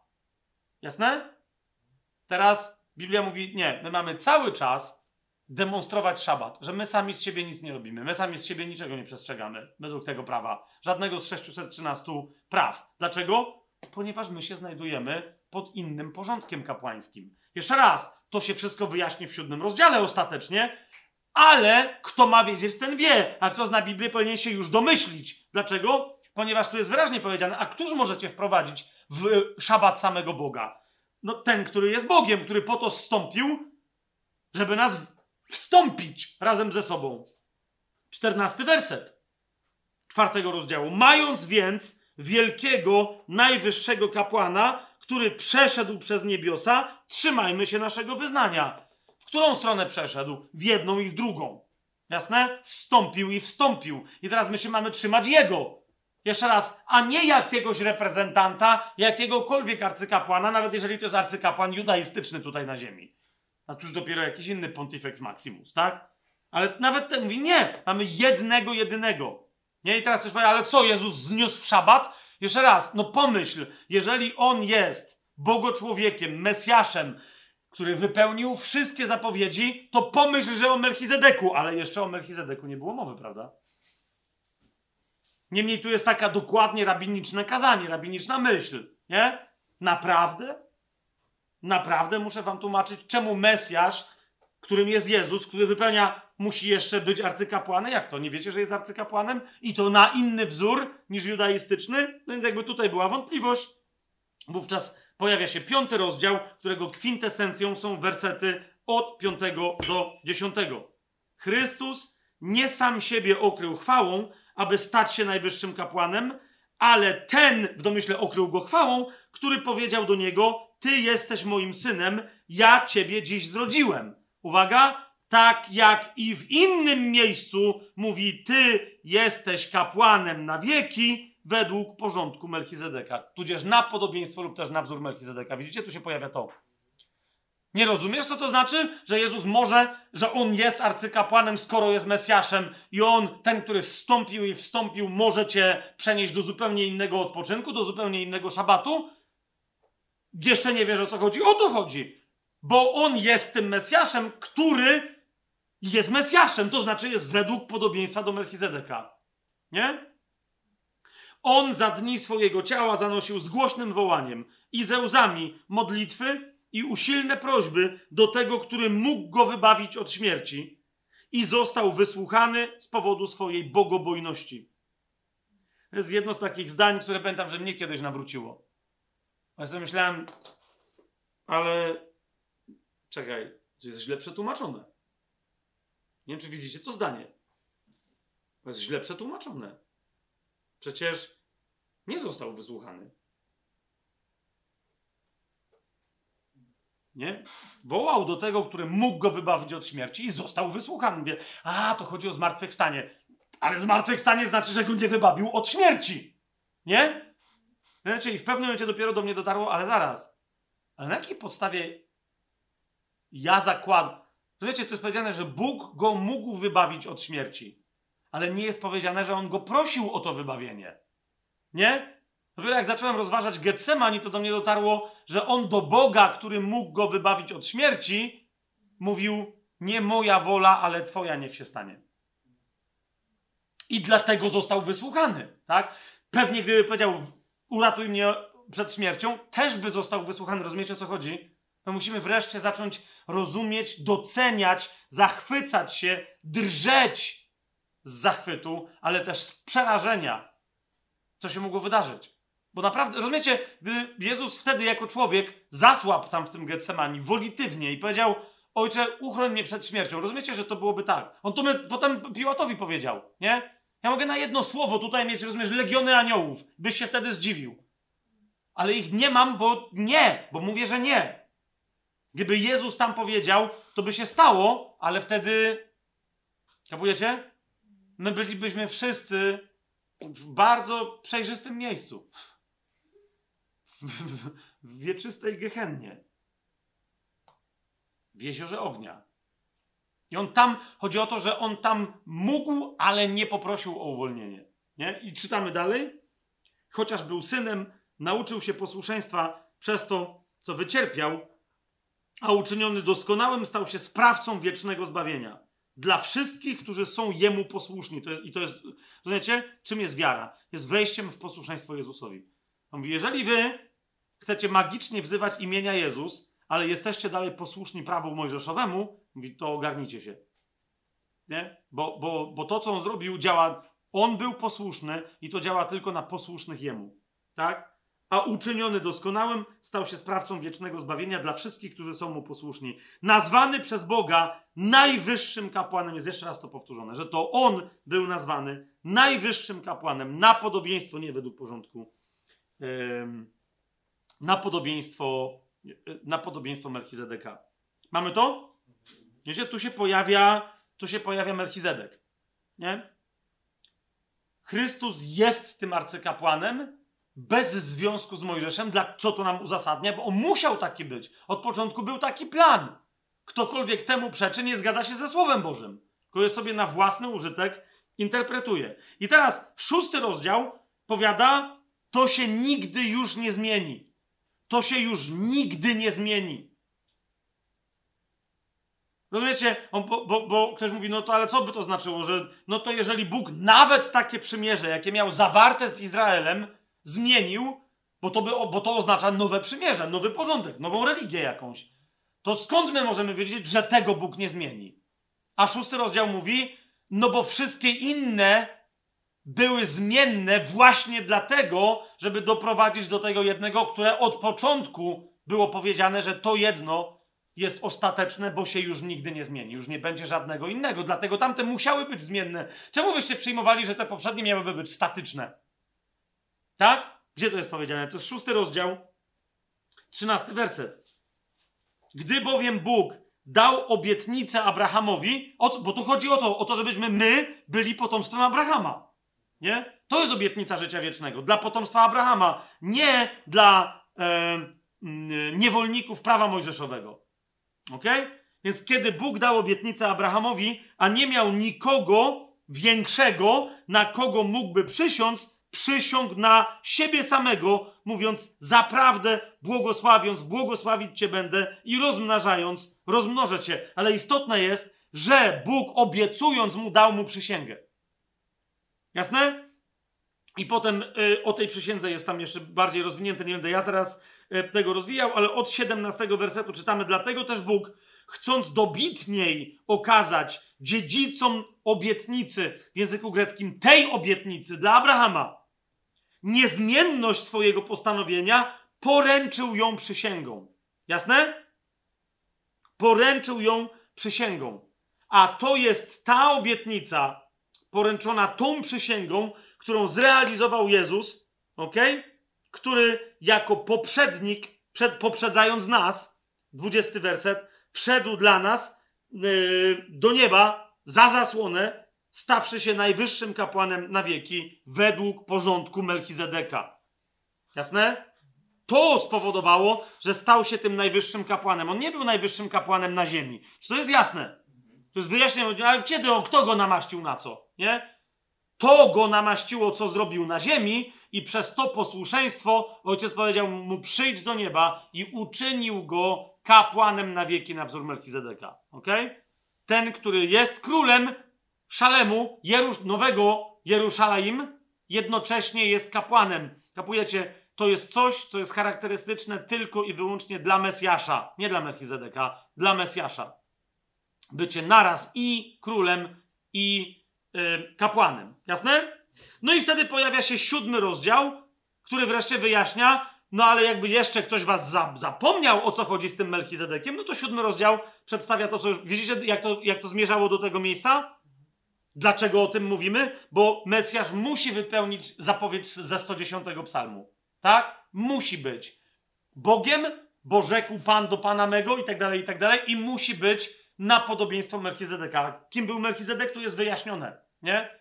Dlaczego? I teraz rozumiesz, Izraelu, jeżeli ty przyjmiesz takiego Mesjasza, który jest kapłanem na wzór Melchizedeka, wówczas cały naród zostanie podniesiony do miana potomstwa Abrahamowego. Dlatego Jezus powiedział, wy nie jesteście dziećmi Abrahama.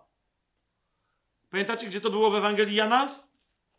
Bo może to jest y, dobry moment, żeby, y, y, żeby teraz o tym wreszcie wspomnieć i żeby się właściwie do tamtego starcia, do tamtego starcia odnieść. To jest Ewangelia Jana, 8 rozdział. 31 werset. Wtedy Jezus mówił do tych Żydów, którzy mu uwierzyli. Zwróćcie uwagę, to jest problem listu do Hebrajczyków. Nie? Jacyś ludzie zaczynają wierzyć Jezusowi, ale potem przychodzą inni i mówią: Jo, jo, jo, jo, jo, jo, ale nie możecie przestać być yy, judaistami. Nie? A Jezus, on ewidentnie pcha to w jakąś inną stronę. My jesteśmy. Zobaczcie, co się dzieje. Jezus mówił do tych Żydów, którzy mu uwierzyli: Jeśli będziecie trwać w moim słowie. To jest ciekawe, bo tego się domaga tylko i wyłącznie Tora. Rozumiecie, czemu Ewangelia Jana się zaczyna od słów: Słowo stało się ciałem? Nie? Ono na początku było u Boga i Bogiem było Słowo. Nie? Na początku było Słowo. To jest Tora, ale właściwie rozumiana, nie prawo mojżeszowe. Nie? Więc on mówi, jeżeli będziecie trwać w moim Słowie, będziecie prawdziwie moimi uczniami. Nie możecie ktoś nazywać uczniem Chrystusa i nie trwać w Jego Słowie. A propos ludzi, którzy się nazywają chrześcijanami. Włącznie z nami. Tak? I, I teraz ten cytat, który ponoć to jest jakieś motto CIA, nawet ostatnio się dowiedziałem, nie? To jest ulubiony cytat Jana Pawła II, CIA i jeszcze paru innych organizacji. Jaki? Poznacie prawdę, a prawda was wyzwoli. Nie ma takiego cytatu w Biblii. Ok? Cytat w Biblii brzmi: Jeżeli będziecie trwać w moim słowie, wówczas będziecie naprawdę moimi uczniami i wtedy poznacie prawdę, a prawda was wyzwoli. To nie jest, że ja teraz, wiecie, ktoś coś kłamał, ja ujawnię prawdę i to kogoś wyzwoli. To nie o to chodzi, ok? Prawdą jest Jezus. Trwanie w Jego słowie powoduje, że jestem Jego uczniem. Ja naśladuję prawdę, idę za prawdą, słucham prawdy i to dopiero wyzwala. To znaczy, że Jezus jest drogą, prawdą i życiem, bo to życie jest życiem w wolności. Amen? Zauważcie, ewidentnie na to odpowiedzieli mu My jesteśmy potomstwem Abrahama i nigdy nie służyliśmy nikomu. Jak możesz mówić, będziecie wolni? Znaczy, a Jezus im mówi, no hello, ja przynoszę wolność. Widzicie, oni doskonale zrozumieli. Prawda was wyzwoli. Tora powoduje, że my jesteśmy lepsi niż inni ludzie nawet. Nie? Bo my jesteśmy potomstwem Abrahama. A Jezus im potem y, tłumaczy, pomijam tam na razie aspekt o grzechu, 37 werset, wiem, zwróćcie uwagę, że jesteście potomstwem Abrahama. Tu jeszcze nie ma dzieła krzyża, nie? Ale usiłujecie mnie zabić, bo moje słowo nie znajduje w was miejsca i on ich ostrzega, nie? Że jeszcze nie dokonało jeszcze Chrystus nie dokonał swojego dzieła, ale za chwilę będzie za późno. Ja mówię to, co widziałem u mojego ojca, a wy też w domyśle najwyraźniej robicie to, co widzieliście u waszego ojca. I tu jest sugestia, jak pójdziecie dalej odrzucając mnie, to, to nie jesteście potomstwem Abrahama. Na co oni mu mówią? Odpowiedzieli mu, naszym ojcem jest Abraham. I wtedy Jezus im odpowiedział: Gdybyście byli synami Abrahama, spełnilibyście uczynki Abrahama. Jaki to jest uczynek? Wierzyć we mnie. Nie? Wcześniej yy, w szóstym rozdziale yy, Ewangelii Jana już go zapytali, 28 werset. Wtedy zapytali go, cóż mamy robić, abyśmy wykonywali dzieła Boga. Odpowiedział im Jezus: To jest dzieło Boga, abyście wierzyli w tego, którego on posłał. Jasne? To, to, to jest to. Jak, nie, jak mnie nie uwierzycie, to nie jesteście potomstwem Abrahama po prostu. Nie? Tu się dopiero objawi potomstwo Abrahama, i, które będzie wolne. Cała reszta to są niewolnicy, to jest prawda. Niewolnicy grzechu, owszem, ale wolne od grzechu jest tylko potomstwo Abrahama. Czy to, widzicie, co się tu dzieje? Jakie tu się odbywają historie? I list do Hebrajczyków to nam tłumaczy. Bez zrozumienia właściwego listu do Hebrajczyków, tam ta dyskusja może dla niektórych być kompletnie niezrozumiała. Siódmy rozdział, zwłaszcza listu. Yy, do Hebrajczyków, a w tym siódmym rozdziale 25 do 27 wersetu. Te trzy wersety, 25, 6 i 7. Dlatego też całkowicie ten taki najwyższy e, kapłan, Chrystus Jezus, dlatego też całkowicie może zbawić tych, którzy przez niego przychodzą do Boga, bo zawsze żyje, aby wstawiać się za nimi.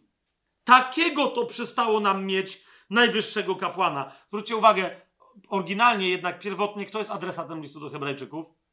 Nawróceni Hebrajczycy. Wiecie, co on im mówi? Takiego przestało nam mieć arcykapłana. Nie tych, co ich widzicie wciąż jeszcze w świątyni, bo ona jeszcze stała. Nie? Takiego to przestało nam mieć najwyższego kapłana. Świętego, niewinnego, niepokalanego, oddzielonego od grzeszników i wywyższonego ponad niebiosa, który nie musi codziennie, jak tamci najwyżsi kapłani, składać ofiar najpierw za własne grzechy, a potem za grzechy ludu. Uczynił to bowiem raz, ofiarując samego siebie. To jest pełne wyjaśnienie, co znaczyło, że on przychodzi podobny do Melchizedeka. Czy to jest jasne? I że nie ma niczego wspólnego ten porządek yy, z kapłaństwem lewickim, plus ta zasada nie ma niczego wspólnego z Torą Mojżeszową. Jasne? To jest inny porządek. Melchizedek bez związku z narodem Izraela, bez związku z religią mojżeszową. Bez związku. Ok? I teraz doszliśmy do szczytu. Tak? No to Paweł mówi, no to jak już jesteśmy do szczytu, doszliśmy i to jest to, co chciałem powiedzieć, to w ósmym rozdziale mówi, to czy teraz się rozumiemy, że skoro mamy takiego arcykapłana, że skoro i tak dalej, i tak dalej, to to wszystko oznacza, że co mamy? Nowy porządek, który się nazywa Nowe Przymierze. I o tym jest ósmy rozdział, nie? On mówi, stąd wynika Nowe Przymierze. Gdzie opisane? W wersetach od szóstego, zwłaszcza, do, do końca tego rozdziału, ale tutaj chodzi o to, że, więc jak już widzicie, że to Mesjasz musi być takim kapłanem, to teraz, szósty werset, ten nasz kapłan o tyle znakomitszą otrzymał służbę, o ile jest pośrednikiem lepszego przymierza, które zostało oparte na lepszych obietnicach. Miało obietnicę błogosławieństwa? Nie miało? I wolności od przekleństwa? Prawo mojżeszowe miało? I tamto przymierze. No miało mianowicie taką, że jak ktoś wypełni prawo, to nie, to nie będzie przeklęty. Tylko będzie w miarę żył we w miarę dostatku, w miarę długo. Zgadza się? To fundamentalne. A mówi, tu są lepsze obietnice. I to jest lepsze przymierze. Ciekawe, że, że list do Hebrajczyków już wie, że y, y, sformułowanie nowe przymierze a nawet wieczne przymierze, czy też ostateczne przymierze jest znane Żydom, nie? I oni żonglują nim, próbują wmówić, że tym przymierzem było przymierze mojżeszowe i dlatego on mówi lepsze przymierze. Nigdy o prawie mojżeszowym Żyd tak nie powiedział i nie powie, nie? A to jest ewidentny atak na co? Na, pra- na, na, na przymierze e, mojżeszowe. Po prostu, nie? Więc on ma e, y, lepsze przymierze oparte na lepszych e, obietnicach. Interesująca rzecz, każdy Żyd ci powie, e, że jeżeli gdzieś się pojawia w Nowym Testamencie, nawrócony Żyd oczywiście, jeżeli gdzieś w Nowym Testamencie pojawia się długi cytat ze Starego Testamentu, to wiedz, że coś się dzieje. Zgadza się? Jeżeli natomiast z długich cytatów gdzieś pojawia się absolutnie najdłuższy cytat ze Starego Testamentu, to wiesz, wiedz, że coś się stało. Tu, uzasadniając, czym jest to lepsze przymierze, nowe i wieczne przymierze, pojawia się najdłuższy cytat ze Starego Testamentu. Najdłuższy cytat. Oto nadchodzą dni, ósmy werset, mówi Pan, gdy zawrę z domem Izraela i z domem Judy nowe przymierze. To jest, czyli widzicie, on tu zdaje znak równości. Nowe przymierze jest lepszym przymierzem od każdego poprzedniego. Nie? Nie takie przymierze, jakie zawarłem z ich ojcami w dniu, gdy ująłem ich za rękę, aby ich wyprowadzić z ziemi Egiptu. Hello! Jest jedno superowe przymierze spod góry Synaj, a ja mam jeszcze lepsze. I to nowe będzie wieczne. To nowe, ja co do niego przysiągłem, to po to przyszedł Jezus, to po to realizuje. Nowe przymierze jest nowym przymierzem z potomstwem Abrahama. To obiecałem Abrahamowi. Widzicie ten, ten ciąg myślowy? Takie zaś jest przymierze, dziesiąty werset, które zawrę z, z domem Izraela po tych dniach, mówi Pan. Dam moje prawa w ich umysły i wypiszę je na ich sercach i będę im Bogiem, a oni będą mi ludem.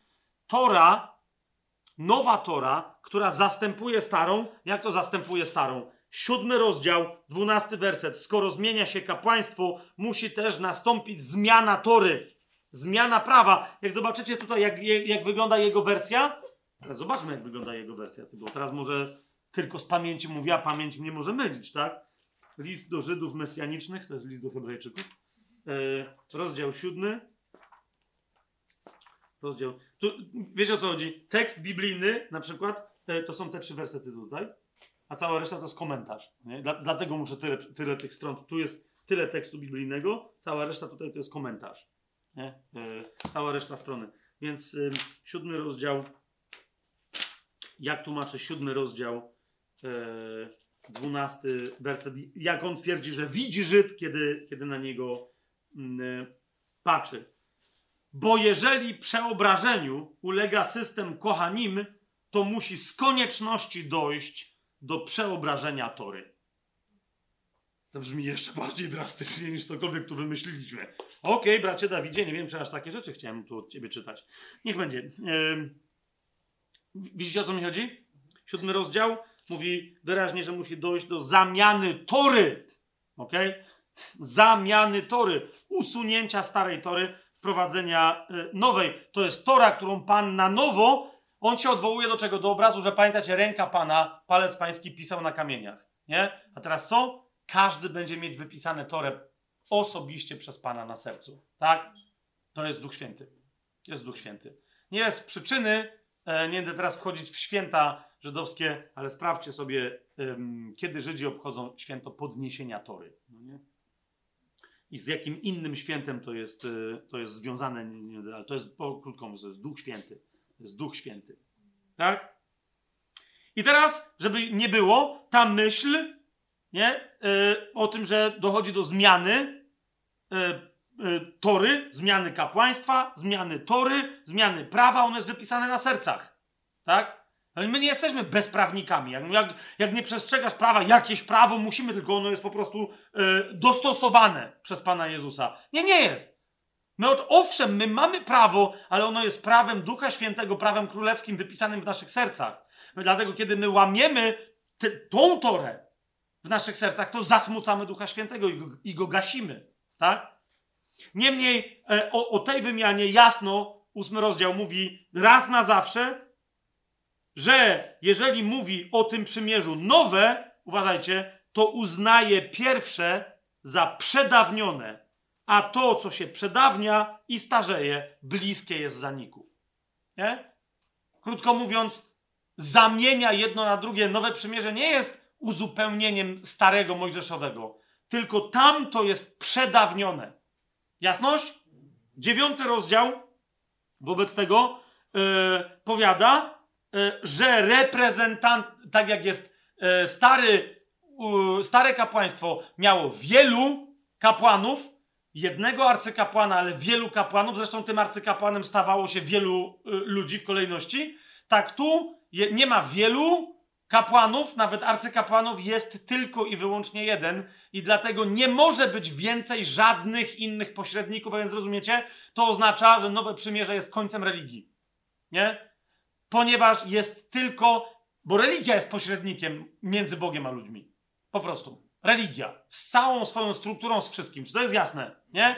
Tu natomiast nie ma, nie ma systemu, struktury, religii, yy, zestawu wierzeń masz wszystko wypisane w sercu, natomiast wszystko jest skoncentrowane w Jezusie i dlatego nie ofiary, świątynia, obrzędy, święta, diety zachowywane, nie to wszystko pośredniczy między tobą a Bogiem, a jedynym pośrednictwem jest osoba Jezusa Chrystusa.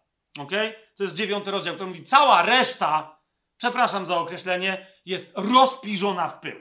Po prostu, żeby to było jasne Cała reszta jest rozpiżona. Jezus to albo Jezus, albo cała reszta.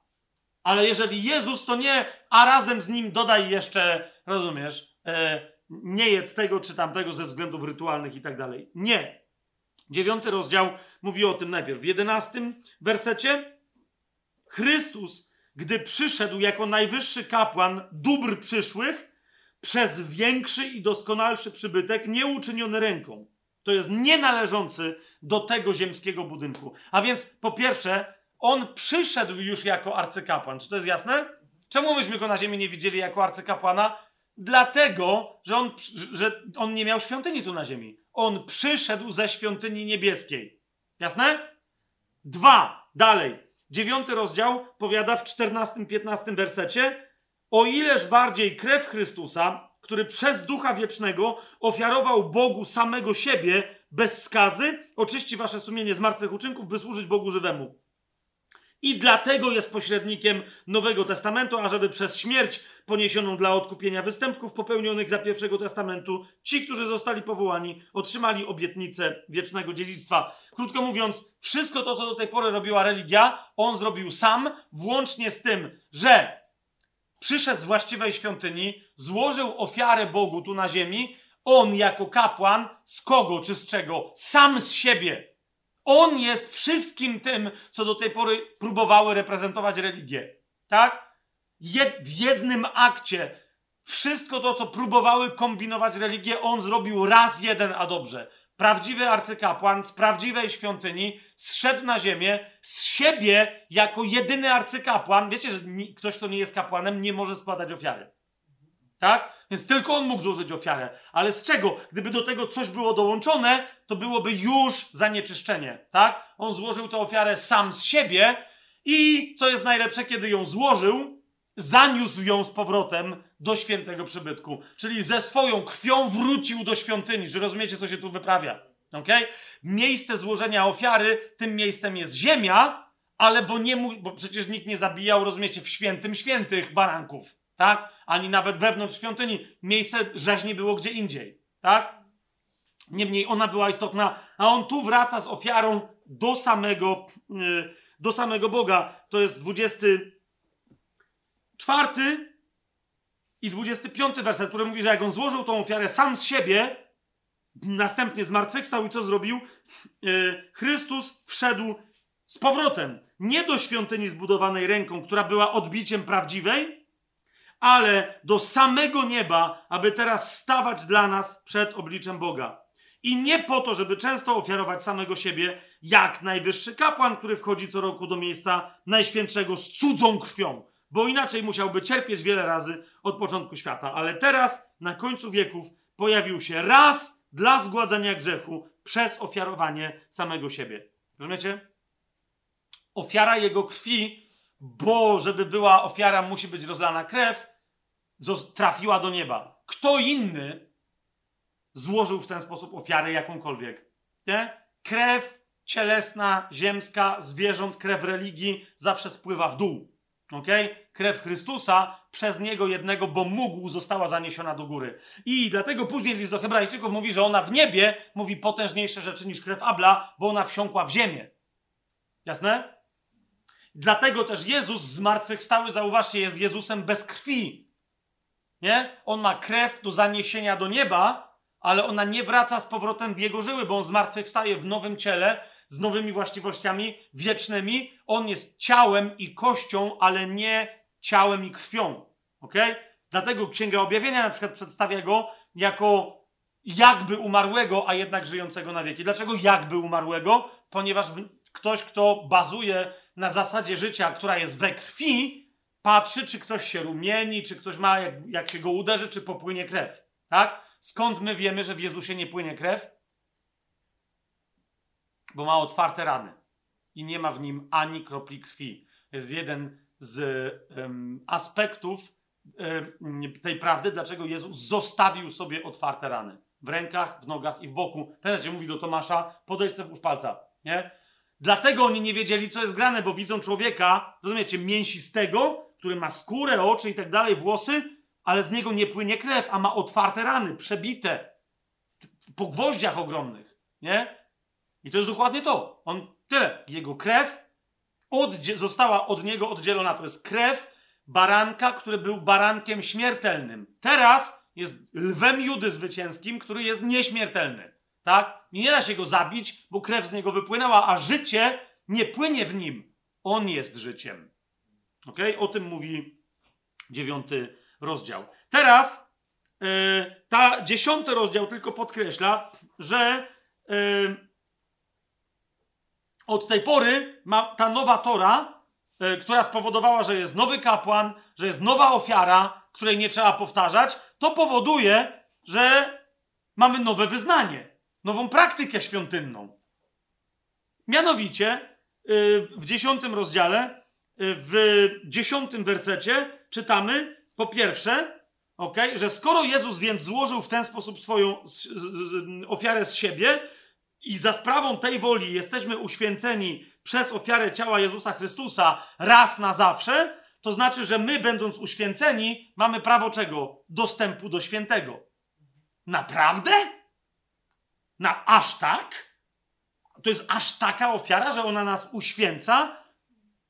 No tak. Dwunasty werset powiada, ten, gdy złożył jedną ofiarę za grzechy, na zawsze zasiadł po prawicy Boga, w tym swoim ciele. Jeżeli to jego ciało, więc powoduje, że my jesteśmy tak uświęceni, to wszędzie tam, gdzie jest środek naszego uświęcenia, on też nas wszędzie tam wpuszcza. Gdzie po prawicę Bo Bożą? Na prawicę Bożą?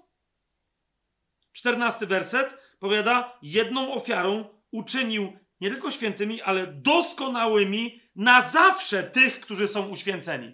Nie, bo, bo może wasza definicja świętości jest niedoskonała. To się okazuje, nie, ci święci są doskonali, a więc przez jego dzieło realizują nakaz pański doskonałymi bądź, bądźcie jak ja jestem doskonały. Świętymi bądźcie jak ja jestem święty. Jasne? Nikt nie może swoim własnym wysiłkiem, nie ma żadnych micwot, które spowodują, że się upodobnisz do Boga. Jedyne, co cię upodobni do Boga, to jest Jego krew. ok? I Jego rozdarte na krzyżu ciało, co go pozbawiło tej krwi. Czy to jest jasne?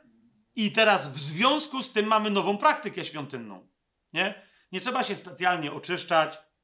Za każdym razem nie trzeba mieć specjalnego tytułu, żeby wejść głębiej do świątyni. Nie trzeba być Żydem, mężczyzną. Nie trzeba przestać być kobietą, przestać być niewolnikiem. Nie trzeba. A zresztą nawet wtedy z wszystkich kapłanów, nie? Tylko arcykapłan mógł przejść za zasłonę. Zgadza się? Ale co się stało na ziemi z zasłoną? Kiedy Jezus umarł, została rozdarta. Dlaczego? Ponieważ świątynia na ziemi nie stanowiła absolutnie żadnego powodu, dla którego Bóg by miał kogoś wysłuchiwać, nie wysłuchiwać, coś robić. Ona była tylko odbiciem za każdym razem tego, co się działo w niebie. A co się stało w niebie?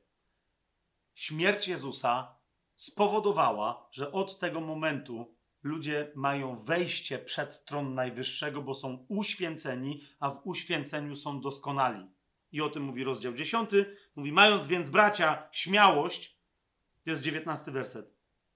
Mając więc bracia, e, czyli mówi najpierw 18 werset, żeby wejść do świątyni, której? No tej, która jest naszą świątynią, naszej religii, naszego wyznania.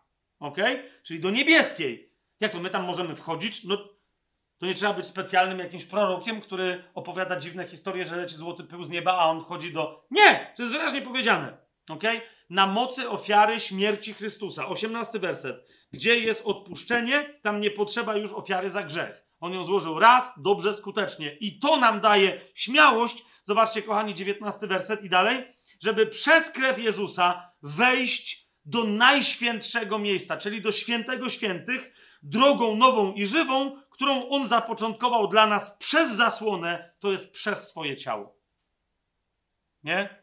Stop! Mamy wejście bezpośrednie do Boga. To znaczy, że On jest pośrednikiem. My nawet, list do Hebrajczyków tu sugeruje, że ta śmiałość powoduje co? Jezus, pamiętacie, co On powiedział? Ja jestem bramą. Kto przeze mnie przejdzie, ten z jednej strony wejdzie, z drugiej wyjdzie i znajdzie pokarm. Nie? Jak mówi o tym, że on jest pasterzem, a my jesteśmy owcami, mówi też, ja jestem bramą dla owiec. To jest pośrednictwo Jezusa. Pośrednik, w tym, rozumiesz, to jest to religia stała między ludźmi a Bogiem. Jezus nie stoi między ludźmi a Bogiem. Jezus stoi jako przejście do Boga. Jeżeli ktoś mi mówi, że jest chrześcijaninem, że zna Jezusa, ale że nie bardzo zna Ojca, to znaczy, że nie zna Jezusa, bo Jezus wciąga, wypuszcza z drugiej strony w ramiona Ojca. Nie ma inaczej. Zrozumcie to. Jeżeli ktoś ma problem z Ojcem, to znaczy, że ma problem z Jezusem, a nie z Ojcem. Proste, tyle. I znowu jest powiedziane, że to dlatego, że mamy tak wielkiego, 21 werset, kapłana nad domem Bożym, prawdziwym domem Bożym, nie nad świątynią jerozolimską. Jedenasty werset, e, jedenasty rozdział, przepraszam, nie, e, nie, nie, nie werset, poucza nas, że to nowe przymierze nie jest jakimś odkryciem chrześcijańskim teraz, ale że to nowe przymierze bazuje na wierze, która była znana przed wiekami. Ok, zauważcie, yy, kończy się dziesiąty rozdział, ale to nie jest koniec dziesiątego rozdziału. Yy, tylko początek jedenastego tak naprawdę. To jest jeden z tych momentów, który, yy, który, który, który za, właśnie, gdzie według mnie ten rozdział powinien się znajdować inaczej, gdzie indziej, nie? No ale niech będzie, to jest końcówka dziesiątego rozdziału. Czemu mamy jedenasty rozdział? Bo sprawiedliwy z wiary żyć będzie. Nie? Dlaczego Paweł w innych miejscach o tym mówi? Dlaczego odnosi to ten fragment z Habakuka do Abrahama? Mówi, bo to jest dokładnie to. Habakuk wyjaśnił, co się stało z Abrahamem, tylko wy dalej tego nie rozumiecie. W co on wierzył? On dokładnie wierzył w wysoki przybytek. On nie wierzył w Jeruszalaim. To było szalem Melchizedekowe wtedy za niego. On wierzył w niebieską w niebieskie miasto, ok? W to, że ojczyznę mamy w górze, a nie na ziemi. On był uchodźcą, cały czas był imigrantem, był Hebrajczykiem, jak my wszyscy powinniśmy być. Nie jesteśmy z tego świata. Jesteśmy w tym świecie, ale nie z tego świata. Sprawiedliwy żyje z wiary, a nie z przestrzegania prawa. Żyje z wiary w obietnice Boże, które się realizują w Chrystusie, a więc żyje z wiary Syna Bożego. I jedenasty rozdział pokazuje kogo? List do Hebrajczyków, rozdział pierwszy, werset pierwszy.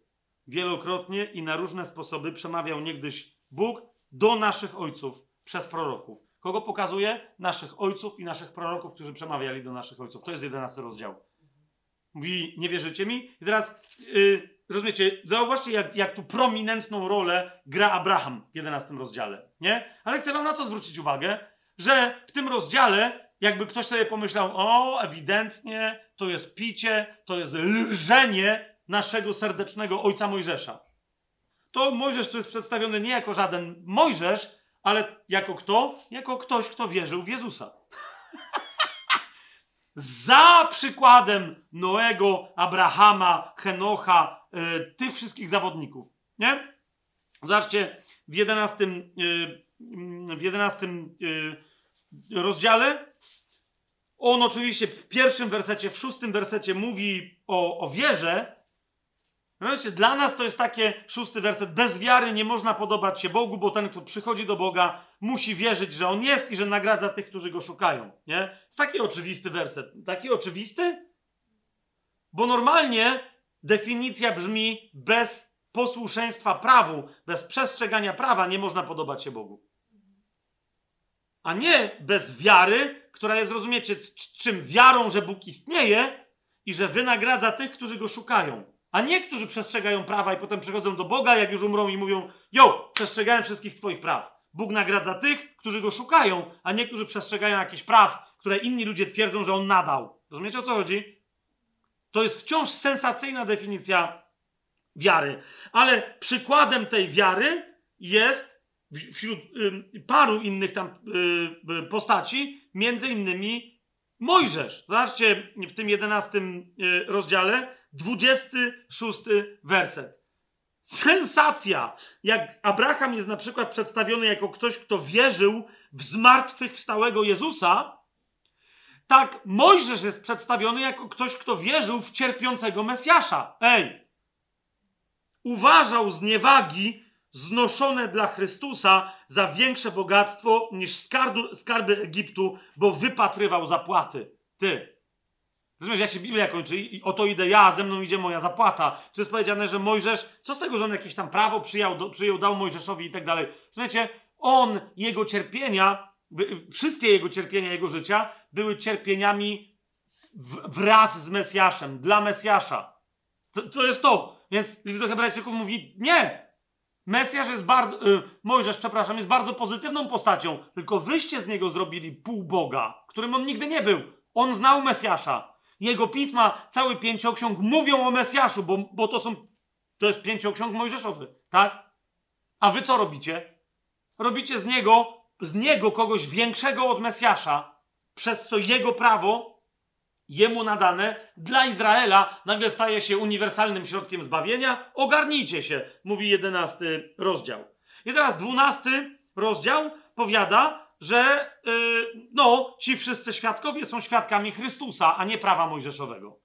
Chrystusa, którego już przedstawiliśmy sobie, że jest podobny yy, do tego, jak go zapowiadał swoją postacią Melchizedek. Tak? I dlatego ta wiara, która jest tu w jedenastym wersecie, nawet w Abrahamie i tak dalej, i tak dalej, ta wiara jest darem, który ci daje Mesjasz i który w tobie rozwinie Mesjasz i on w tobie go wydoskonala. Dwunasty rozdział o tym mówi, że ci wszyscy świadkowie, którzy są w jedenastym rozdziale przedstawieni, e, no właśnie o tym świadczą, tak? Ale oni mieli tę samą wiarę, co my, a Jezus i tylko Jezus, zobaczcie drugi werset dwunastego rozdziału, jest twórcą i dokończycielem tejże wiary. Naszej i ich. Wiary, bez której nie można się podobać Bogu. Wiary, z której sprawiedliwy yy, żyć będzie. Ok? I jednocześnie, skoro tak jest, to niech już będzie jasne, że my nie należymy do góry Synaj pod żadnym pozorem. Mówi prawie na sam koniec ten list. Zobaczcie, 12 rozdział od 18 wersetu. Bo nie podeszliście do góry, która da się dotknąć. Czy góra Synaj dała się dotknąć?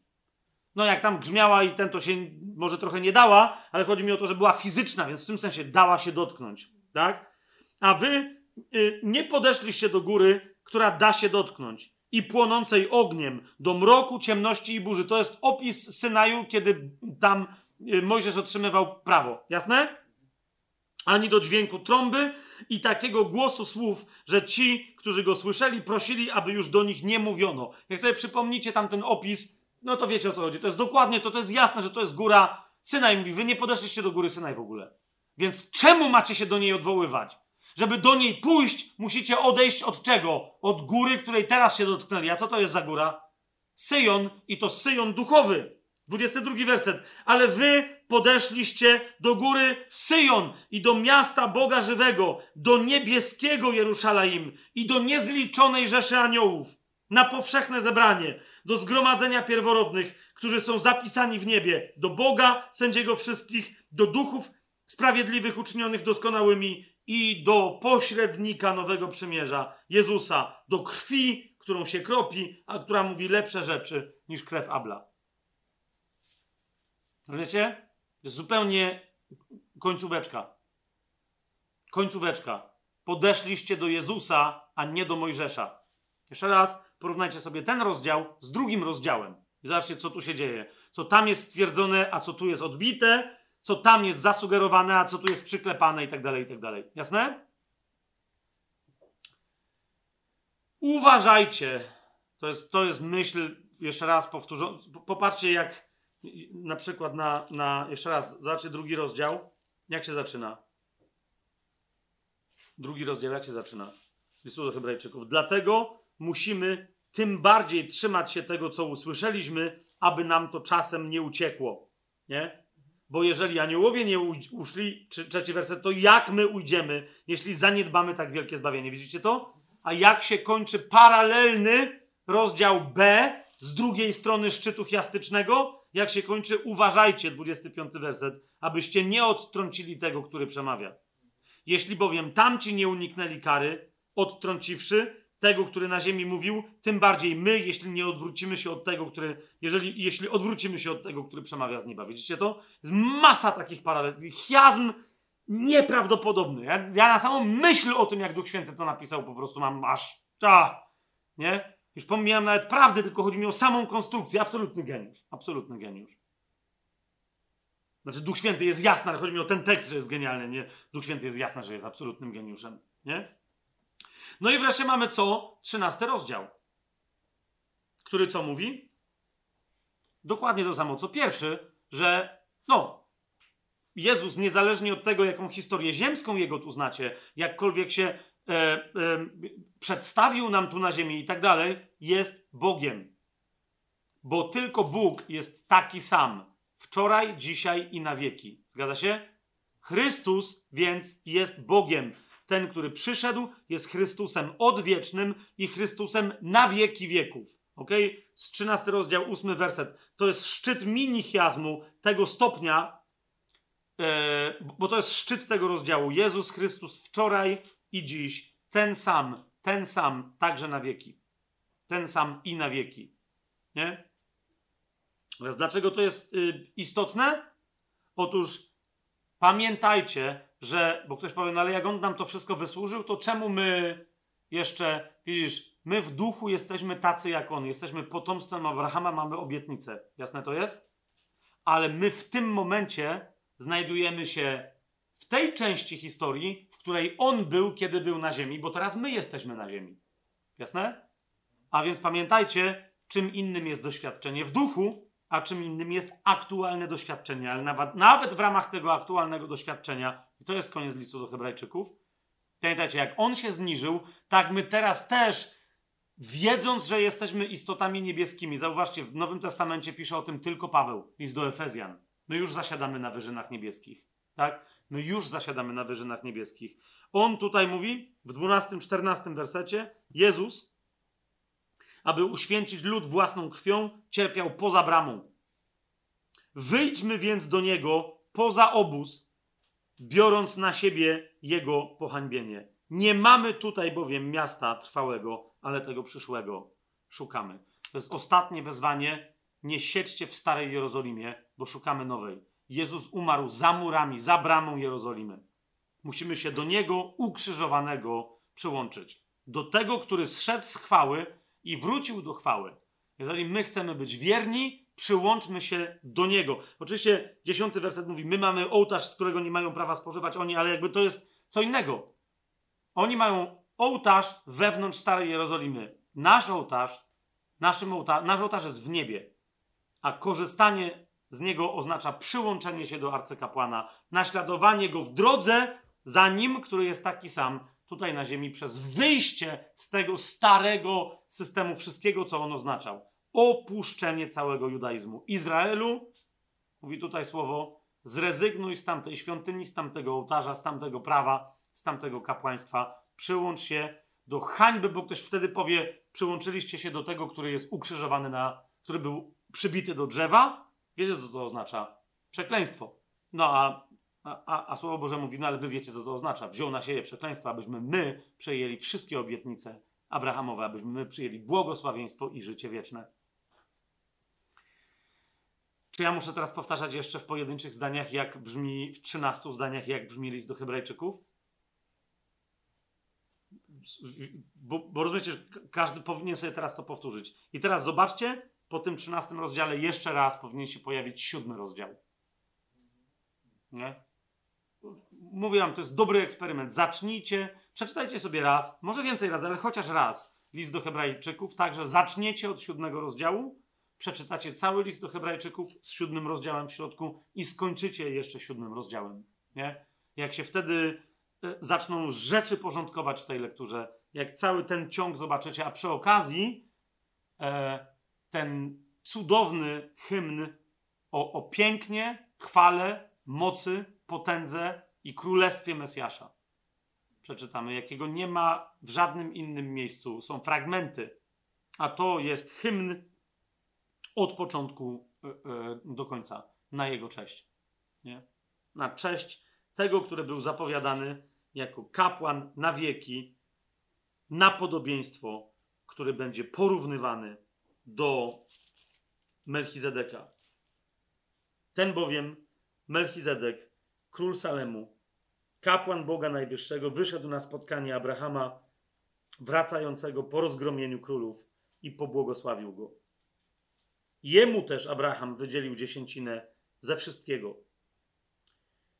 Jest on najpierw według tłumaczenia królem sprawiedliwości, potem też królem Salemu, co znaczy królem pokoju. Rozważcie więc, jak wielki był ten, któremu sam patriarcha Abraham dał dziesięcinę z łupu.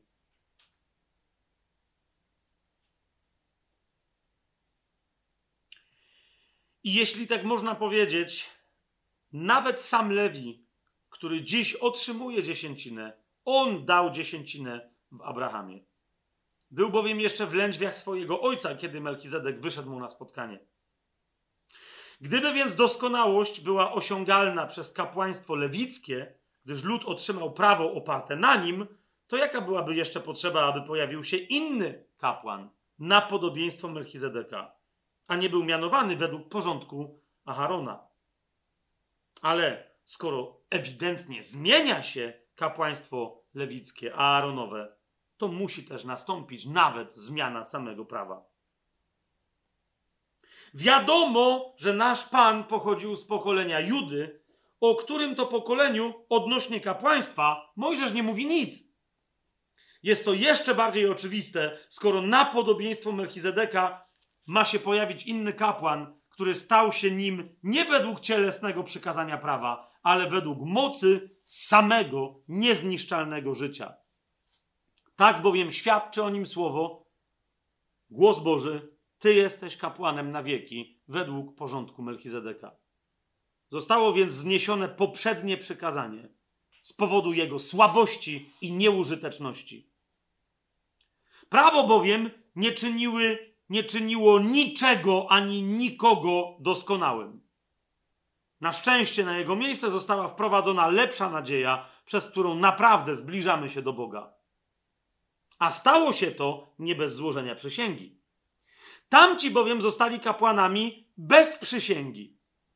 Ten zaś na podstawie przysięgi tego, który powiedział do niego: Przysiągł Pan i nie będzie żałował, nigdy tego nie zmieni. Ty jesteś kapłanem na wieki, na podobieństwo Melchizedeka.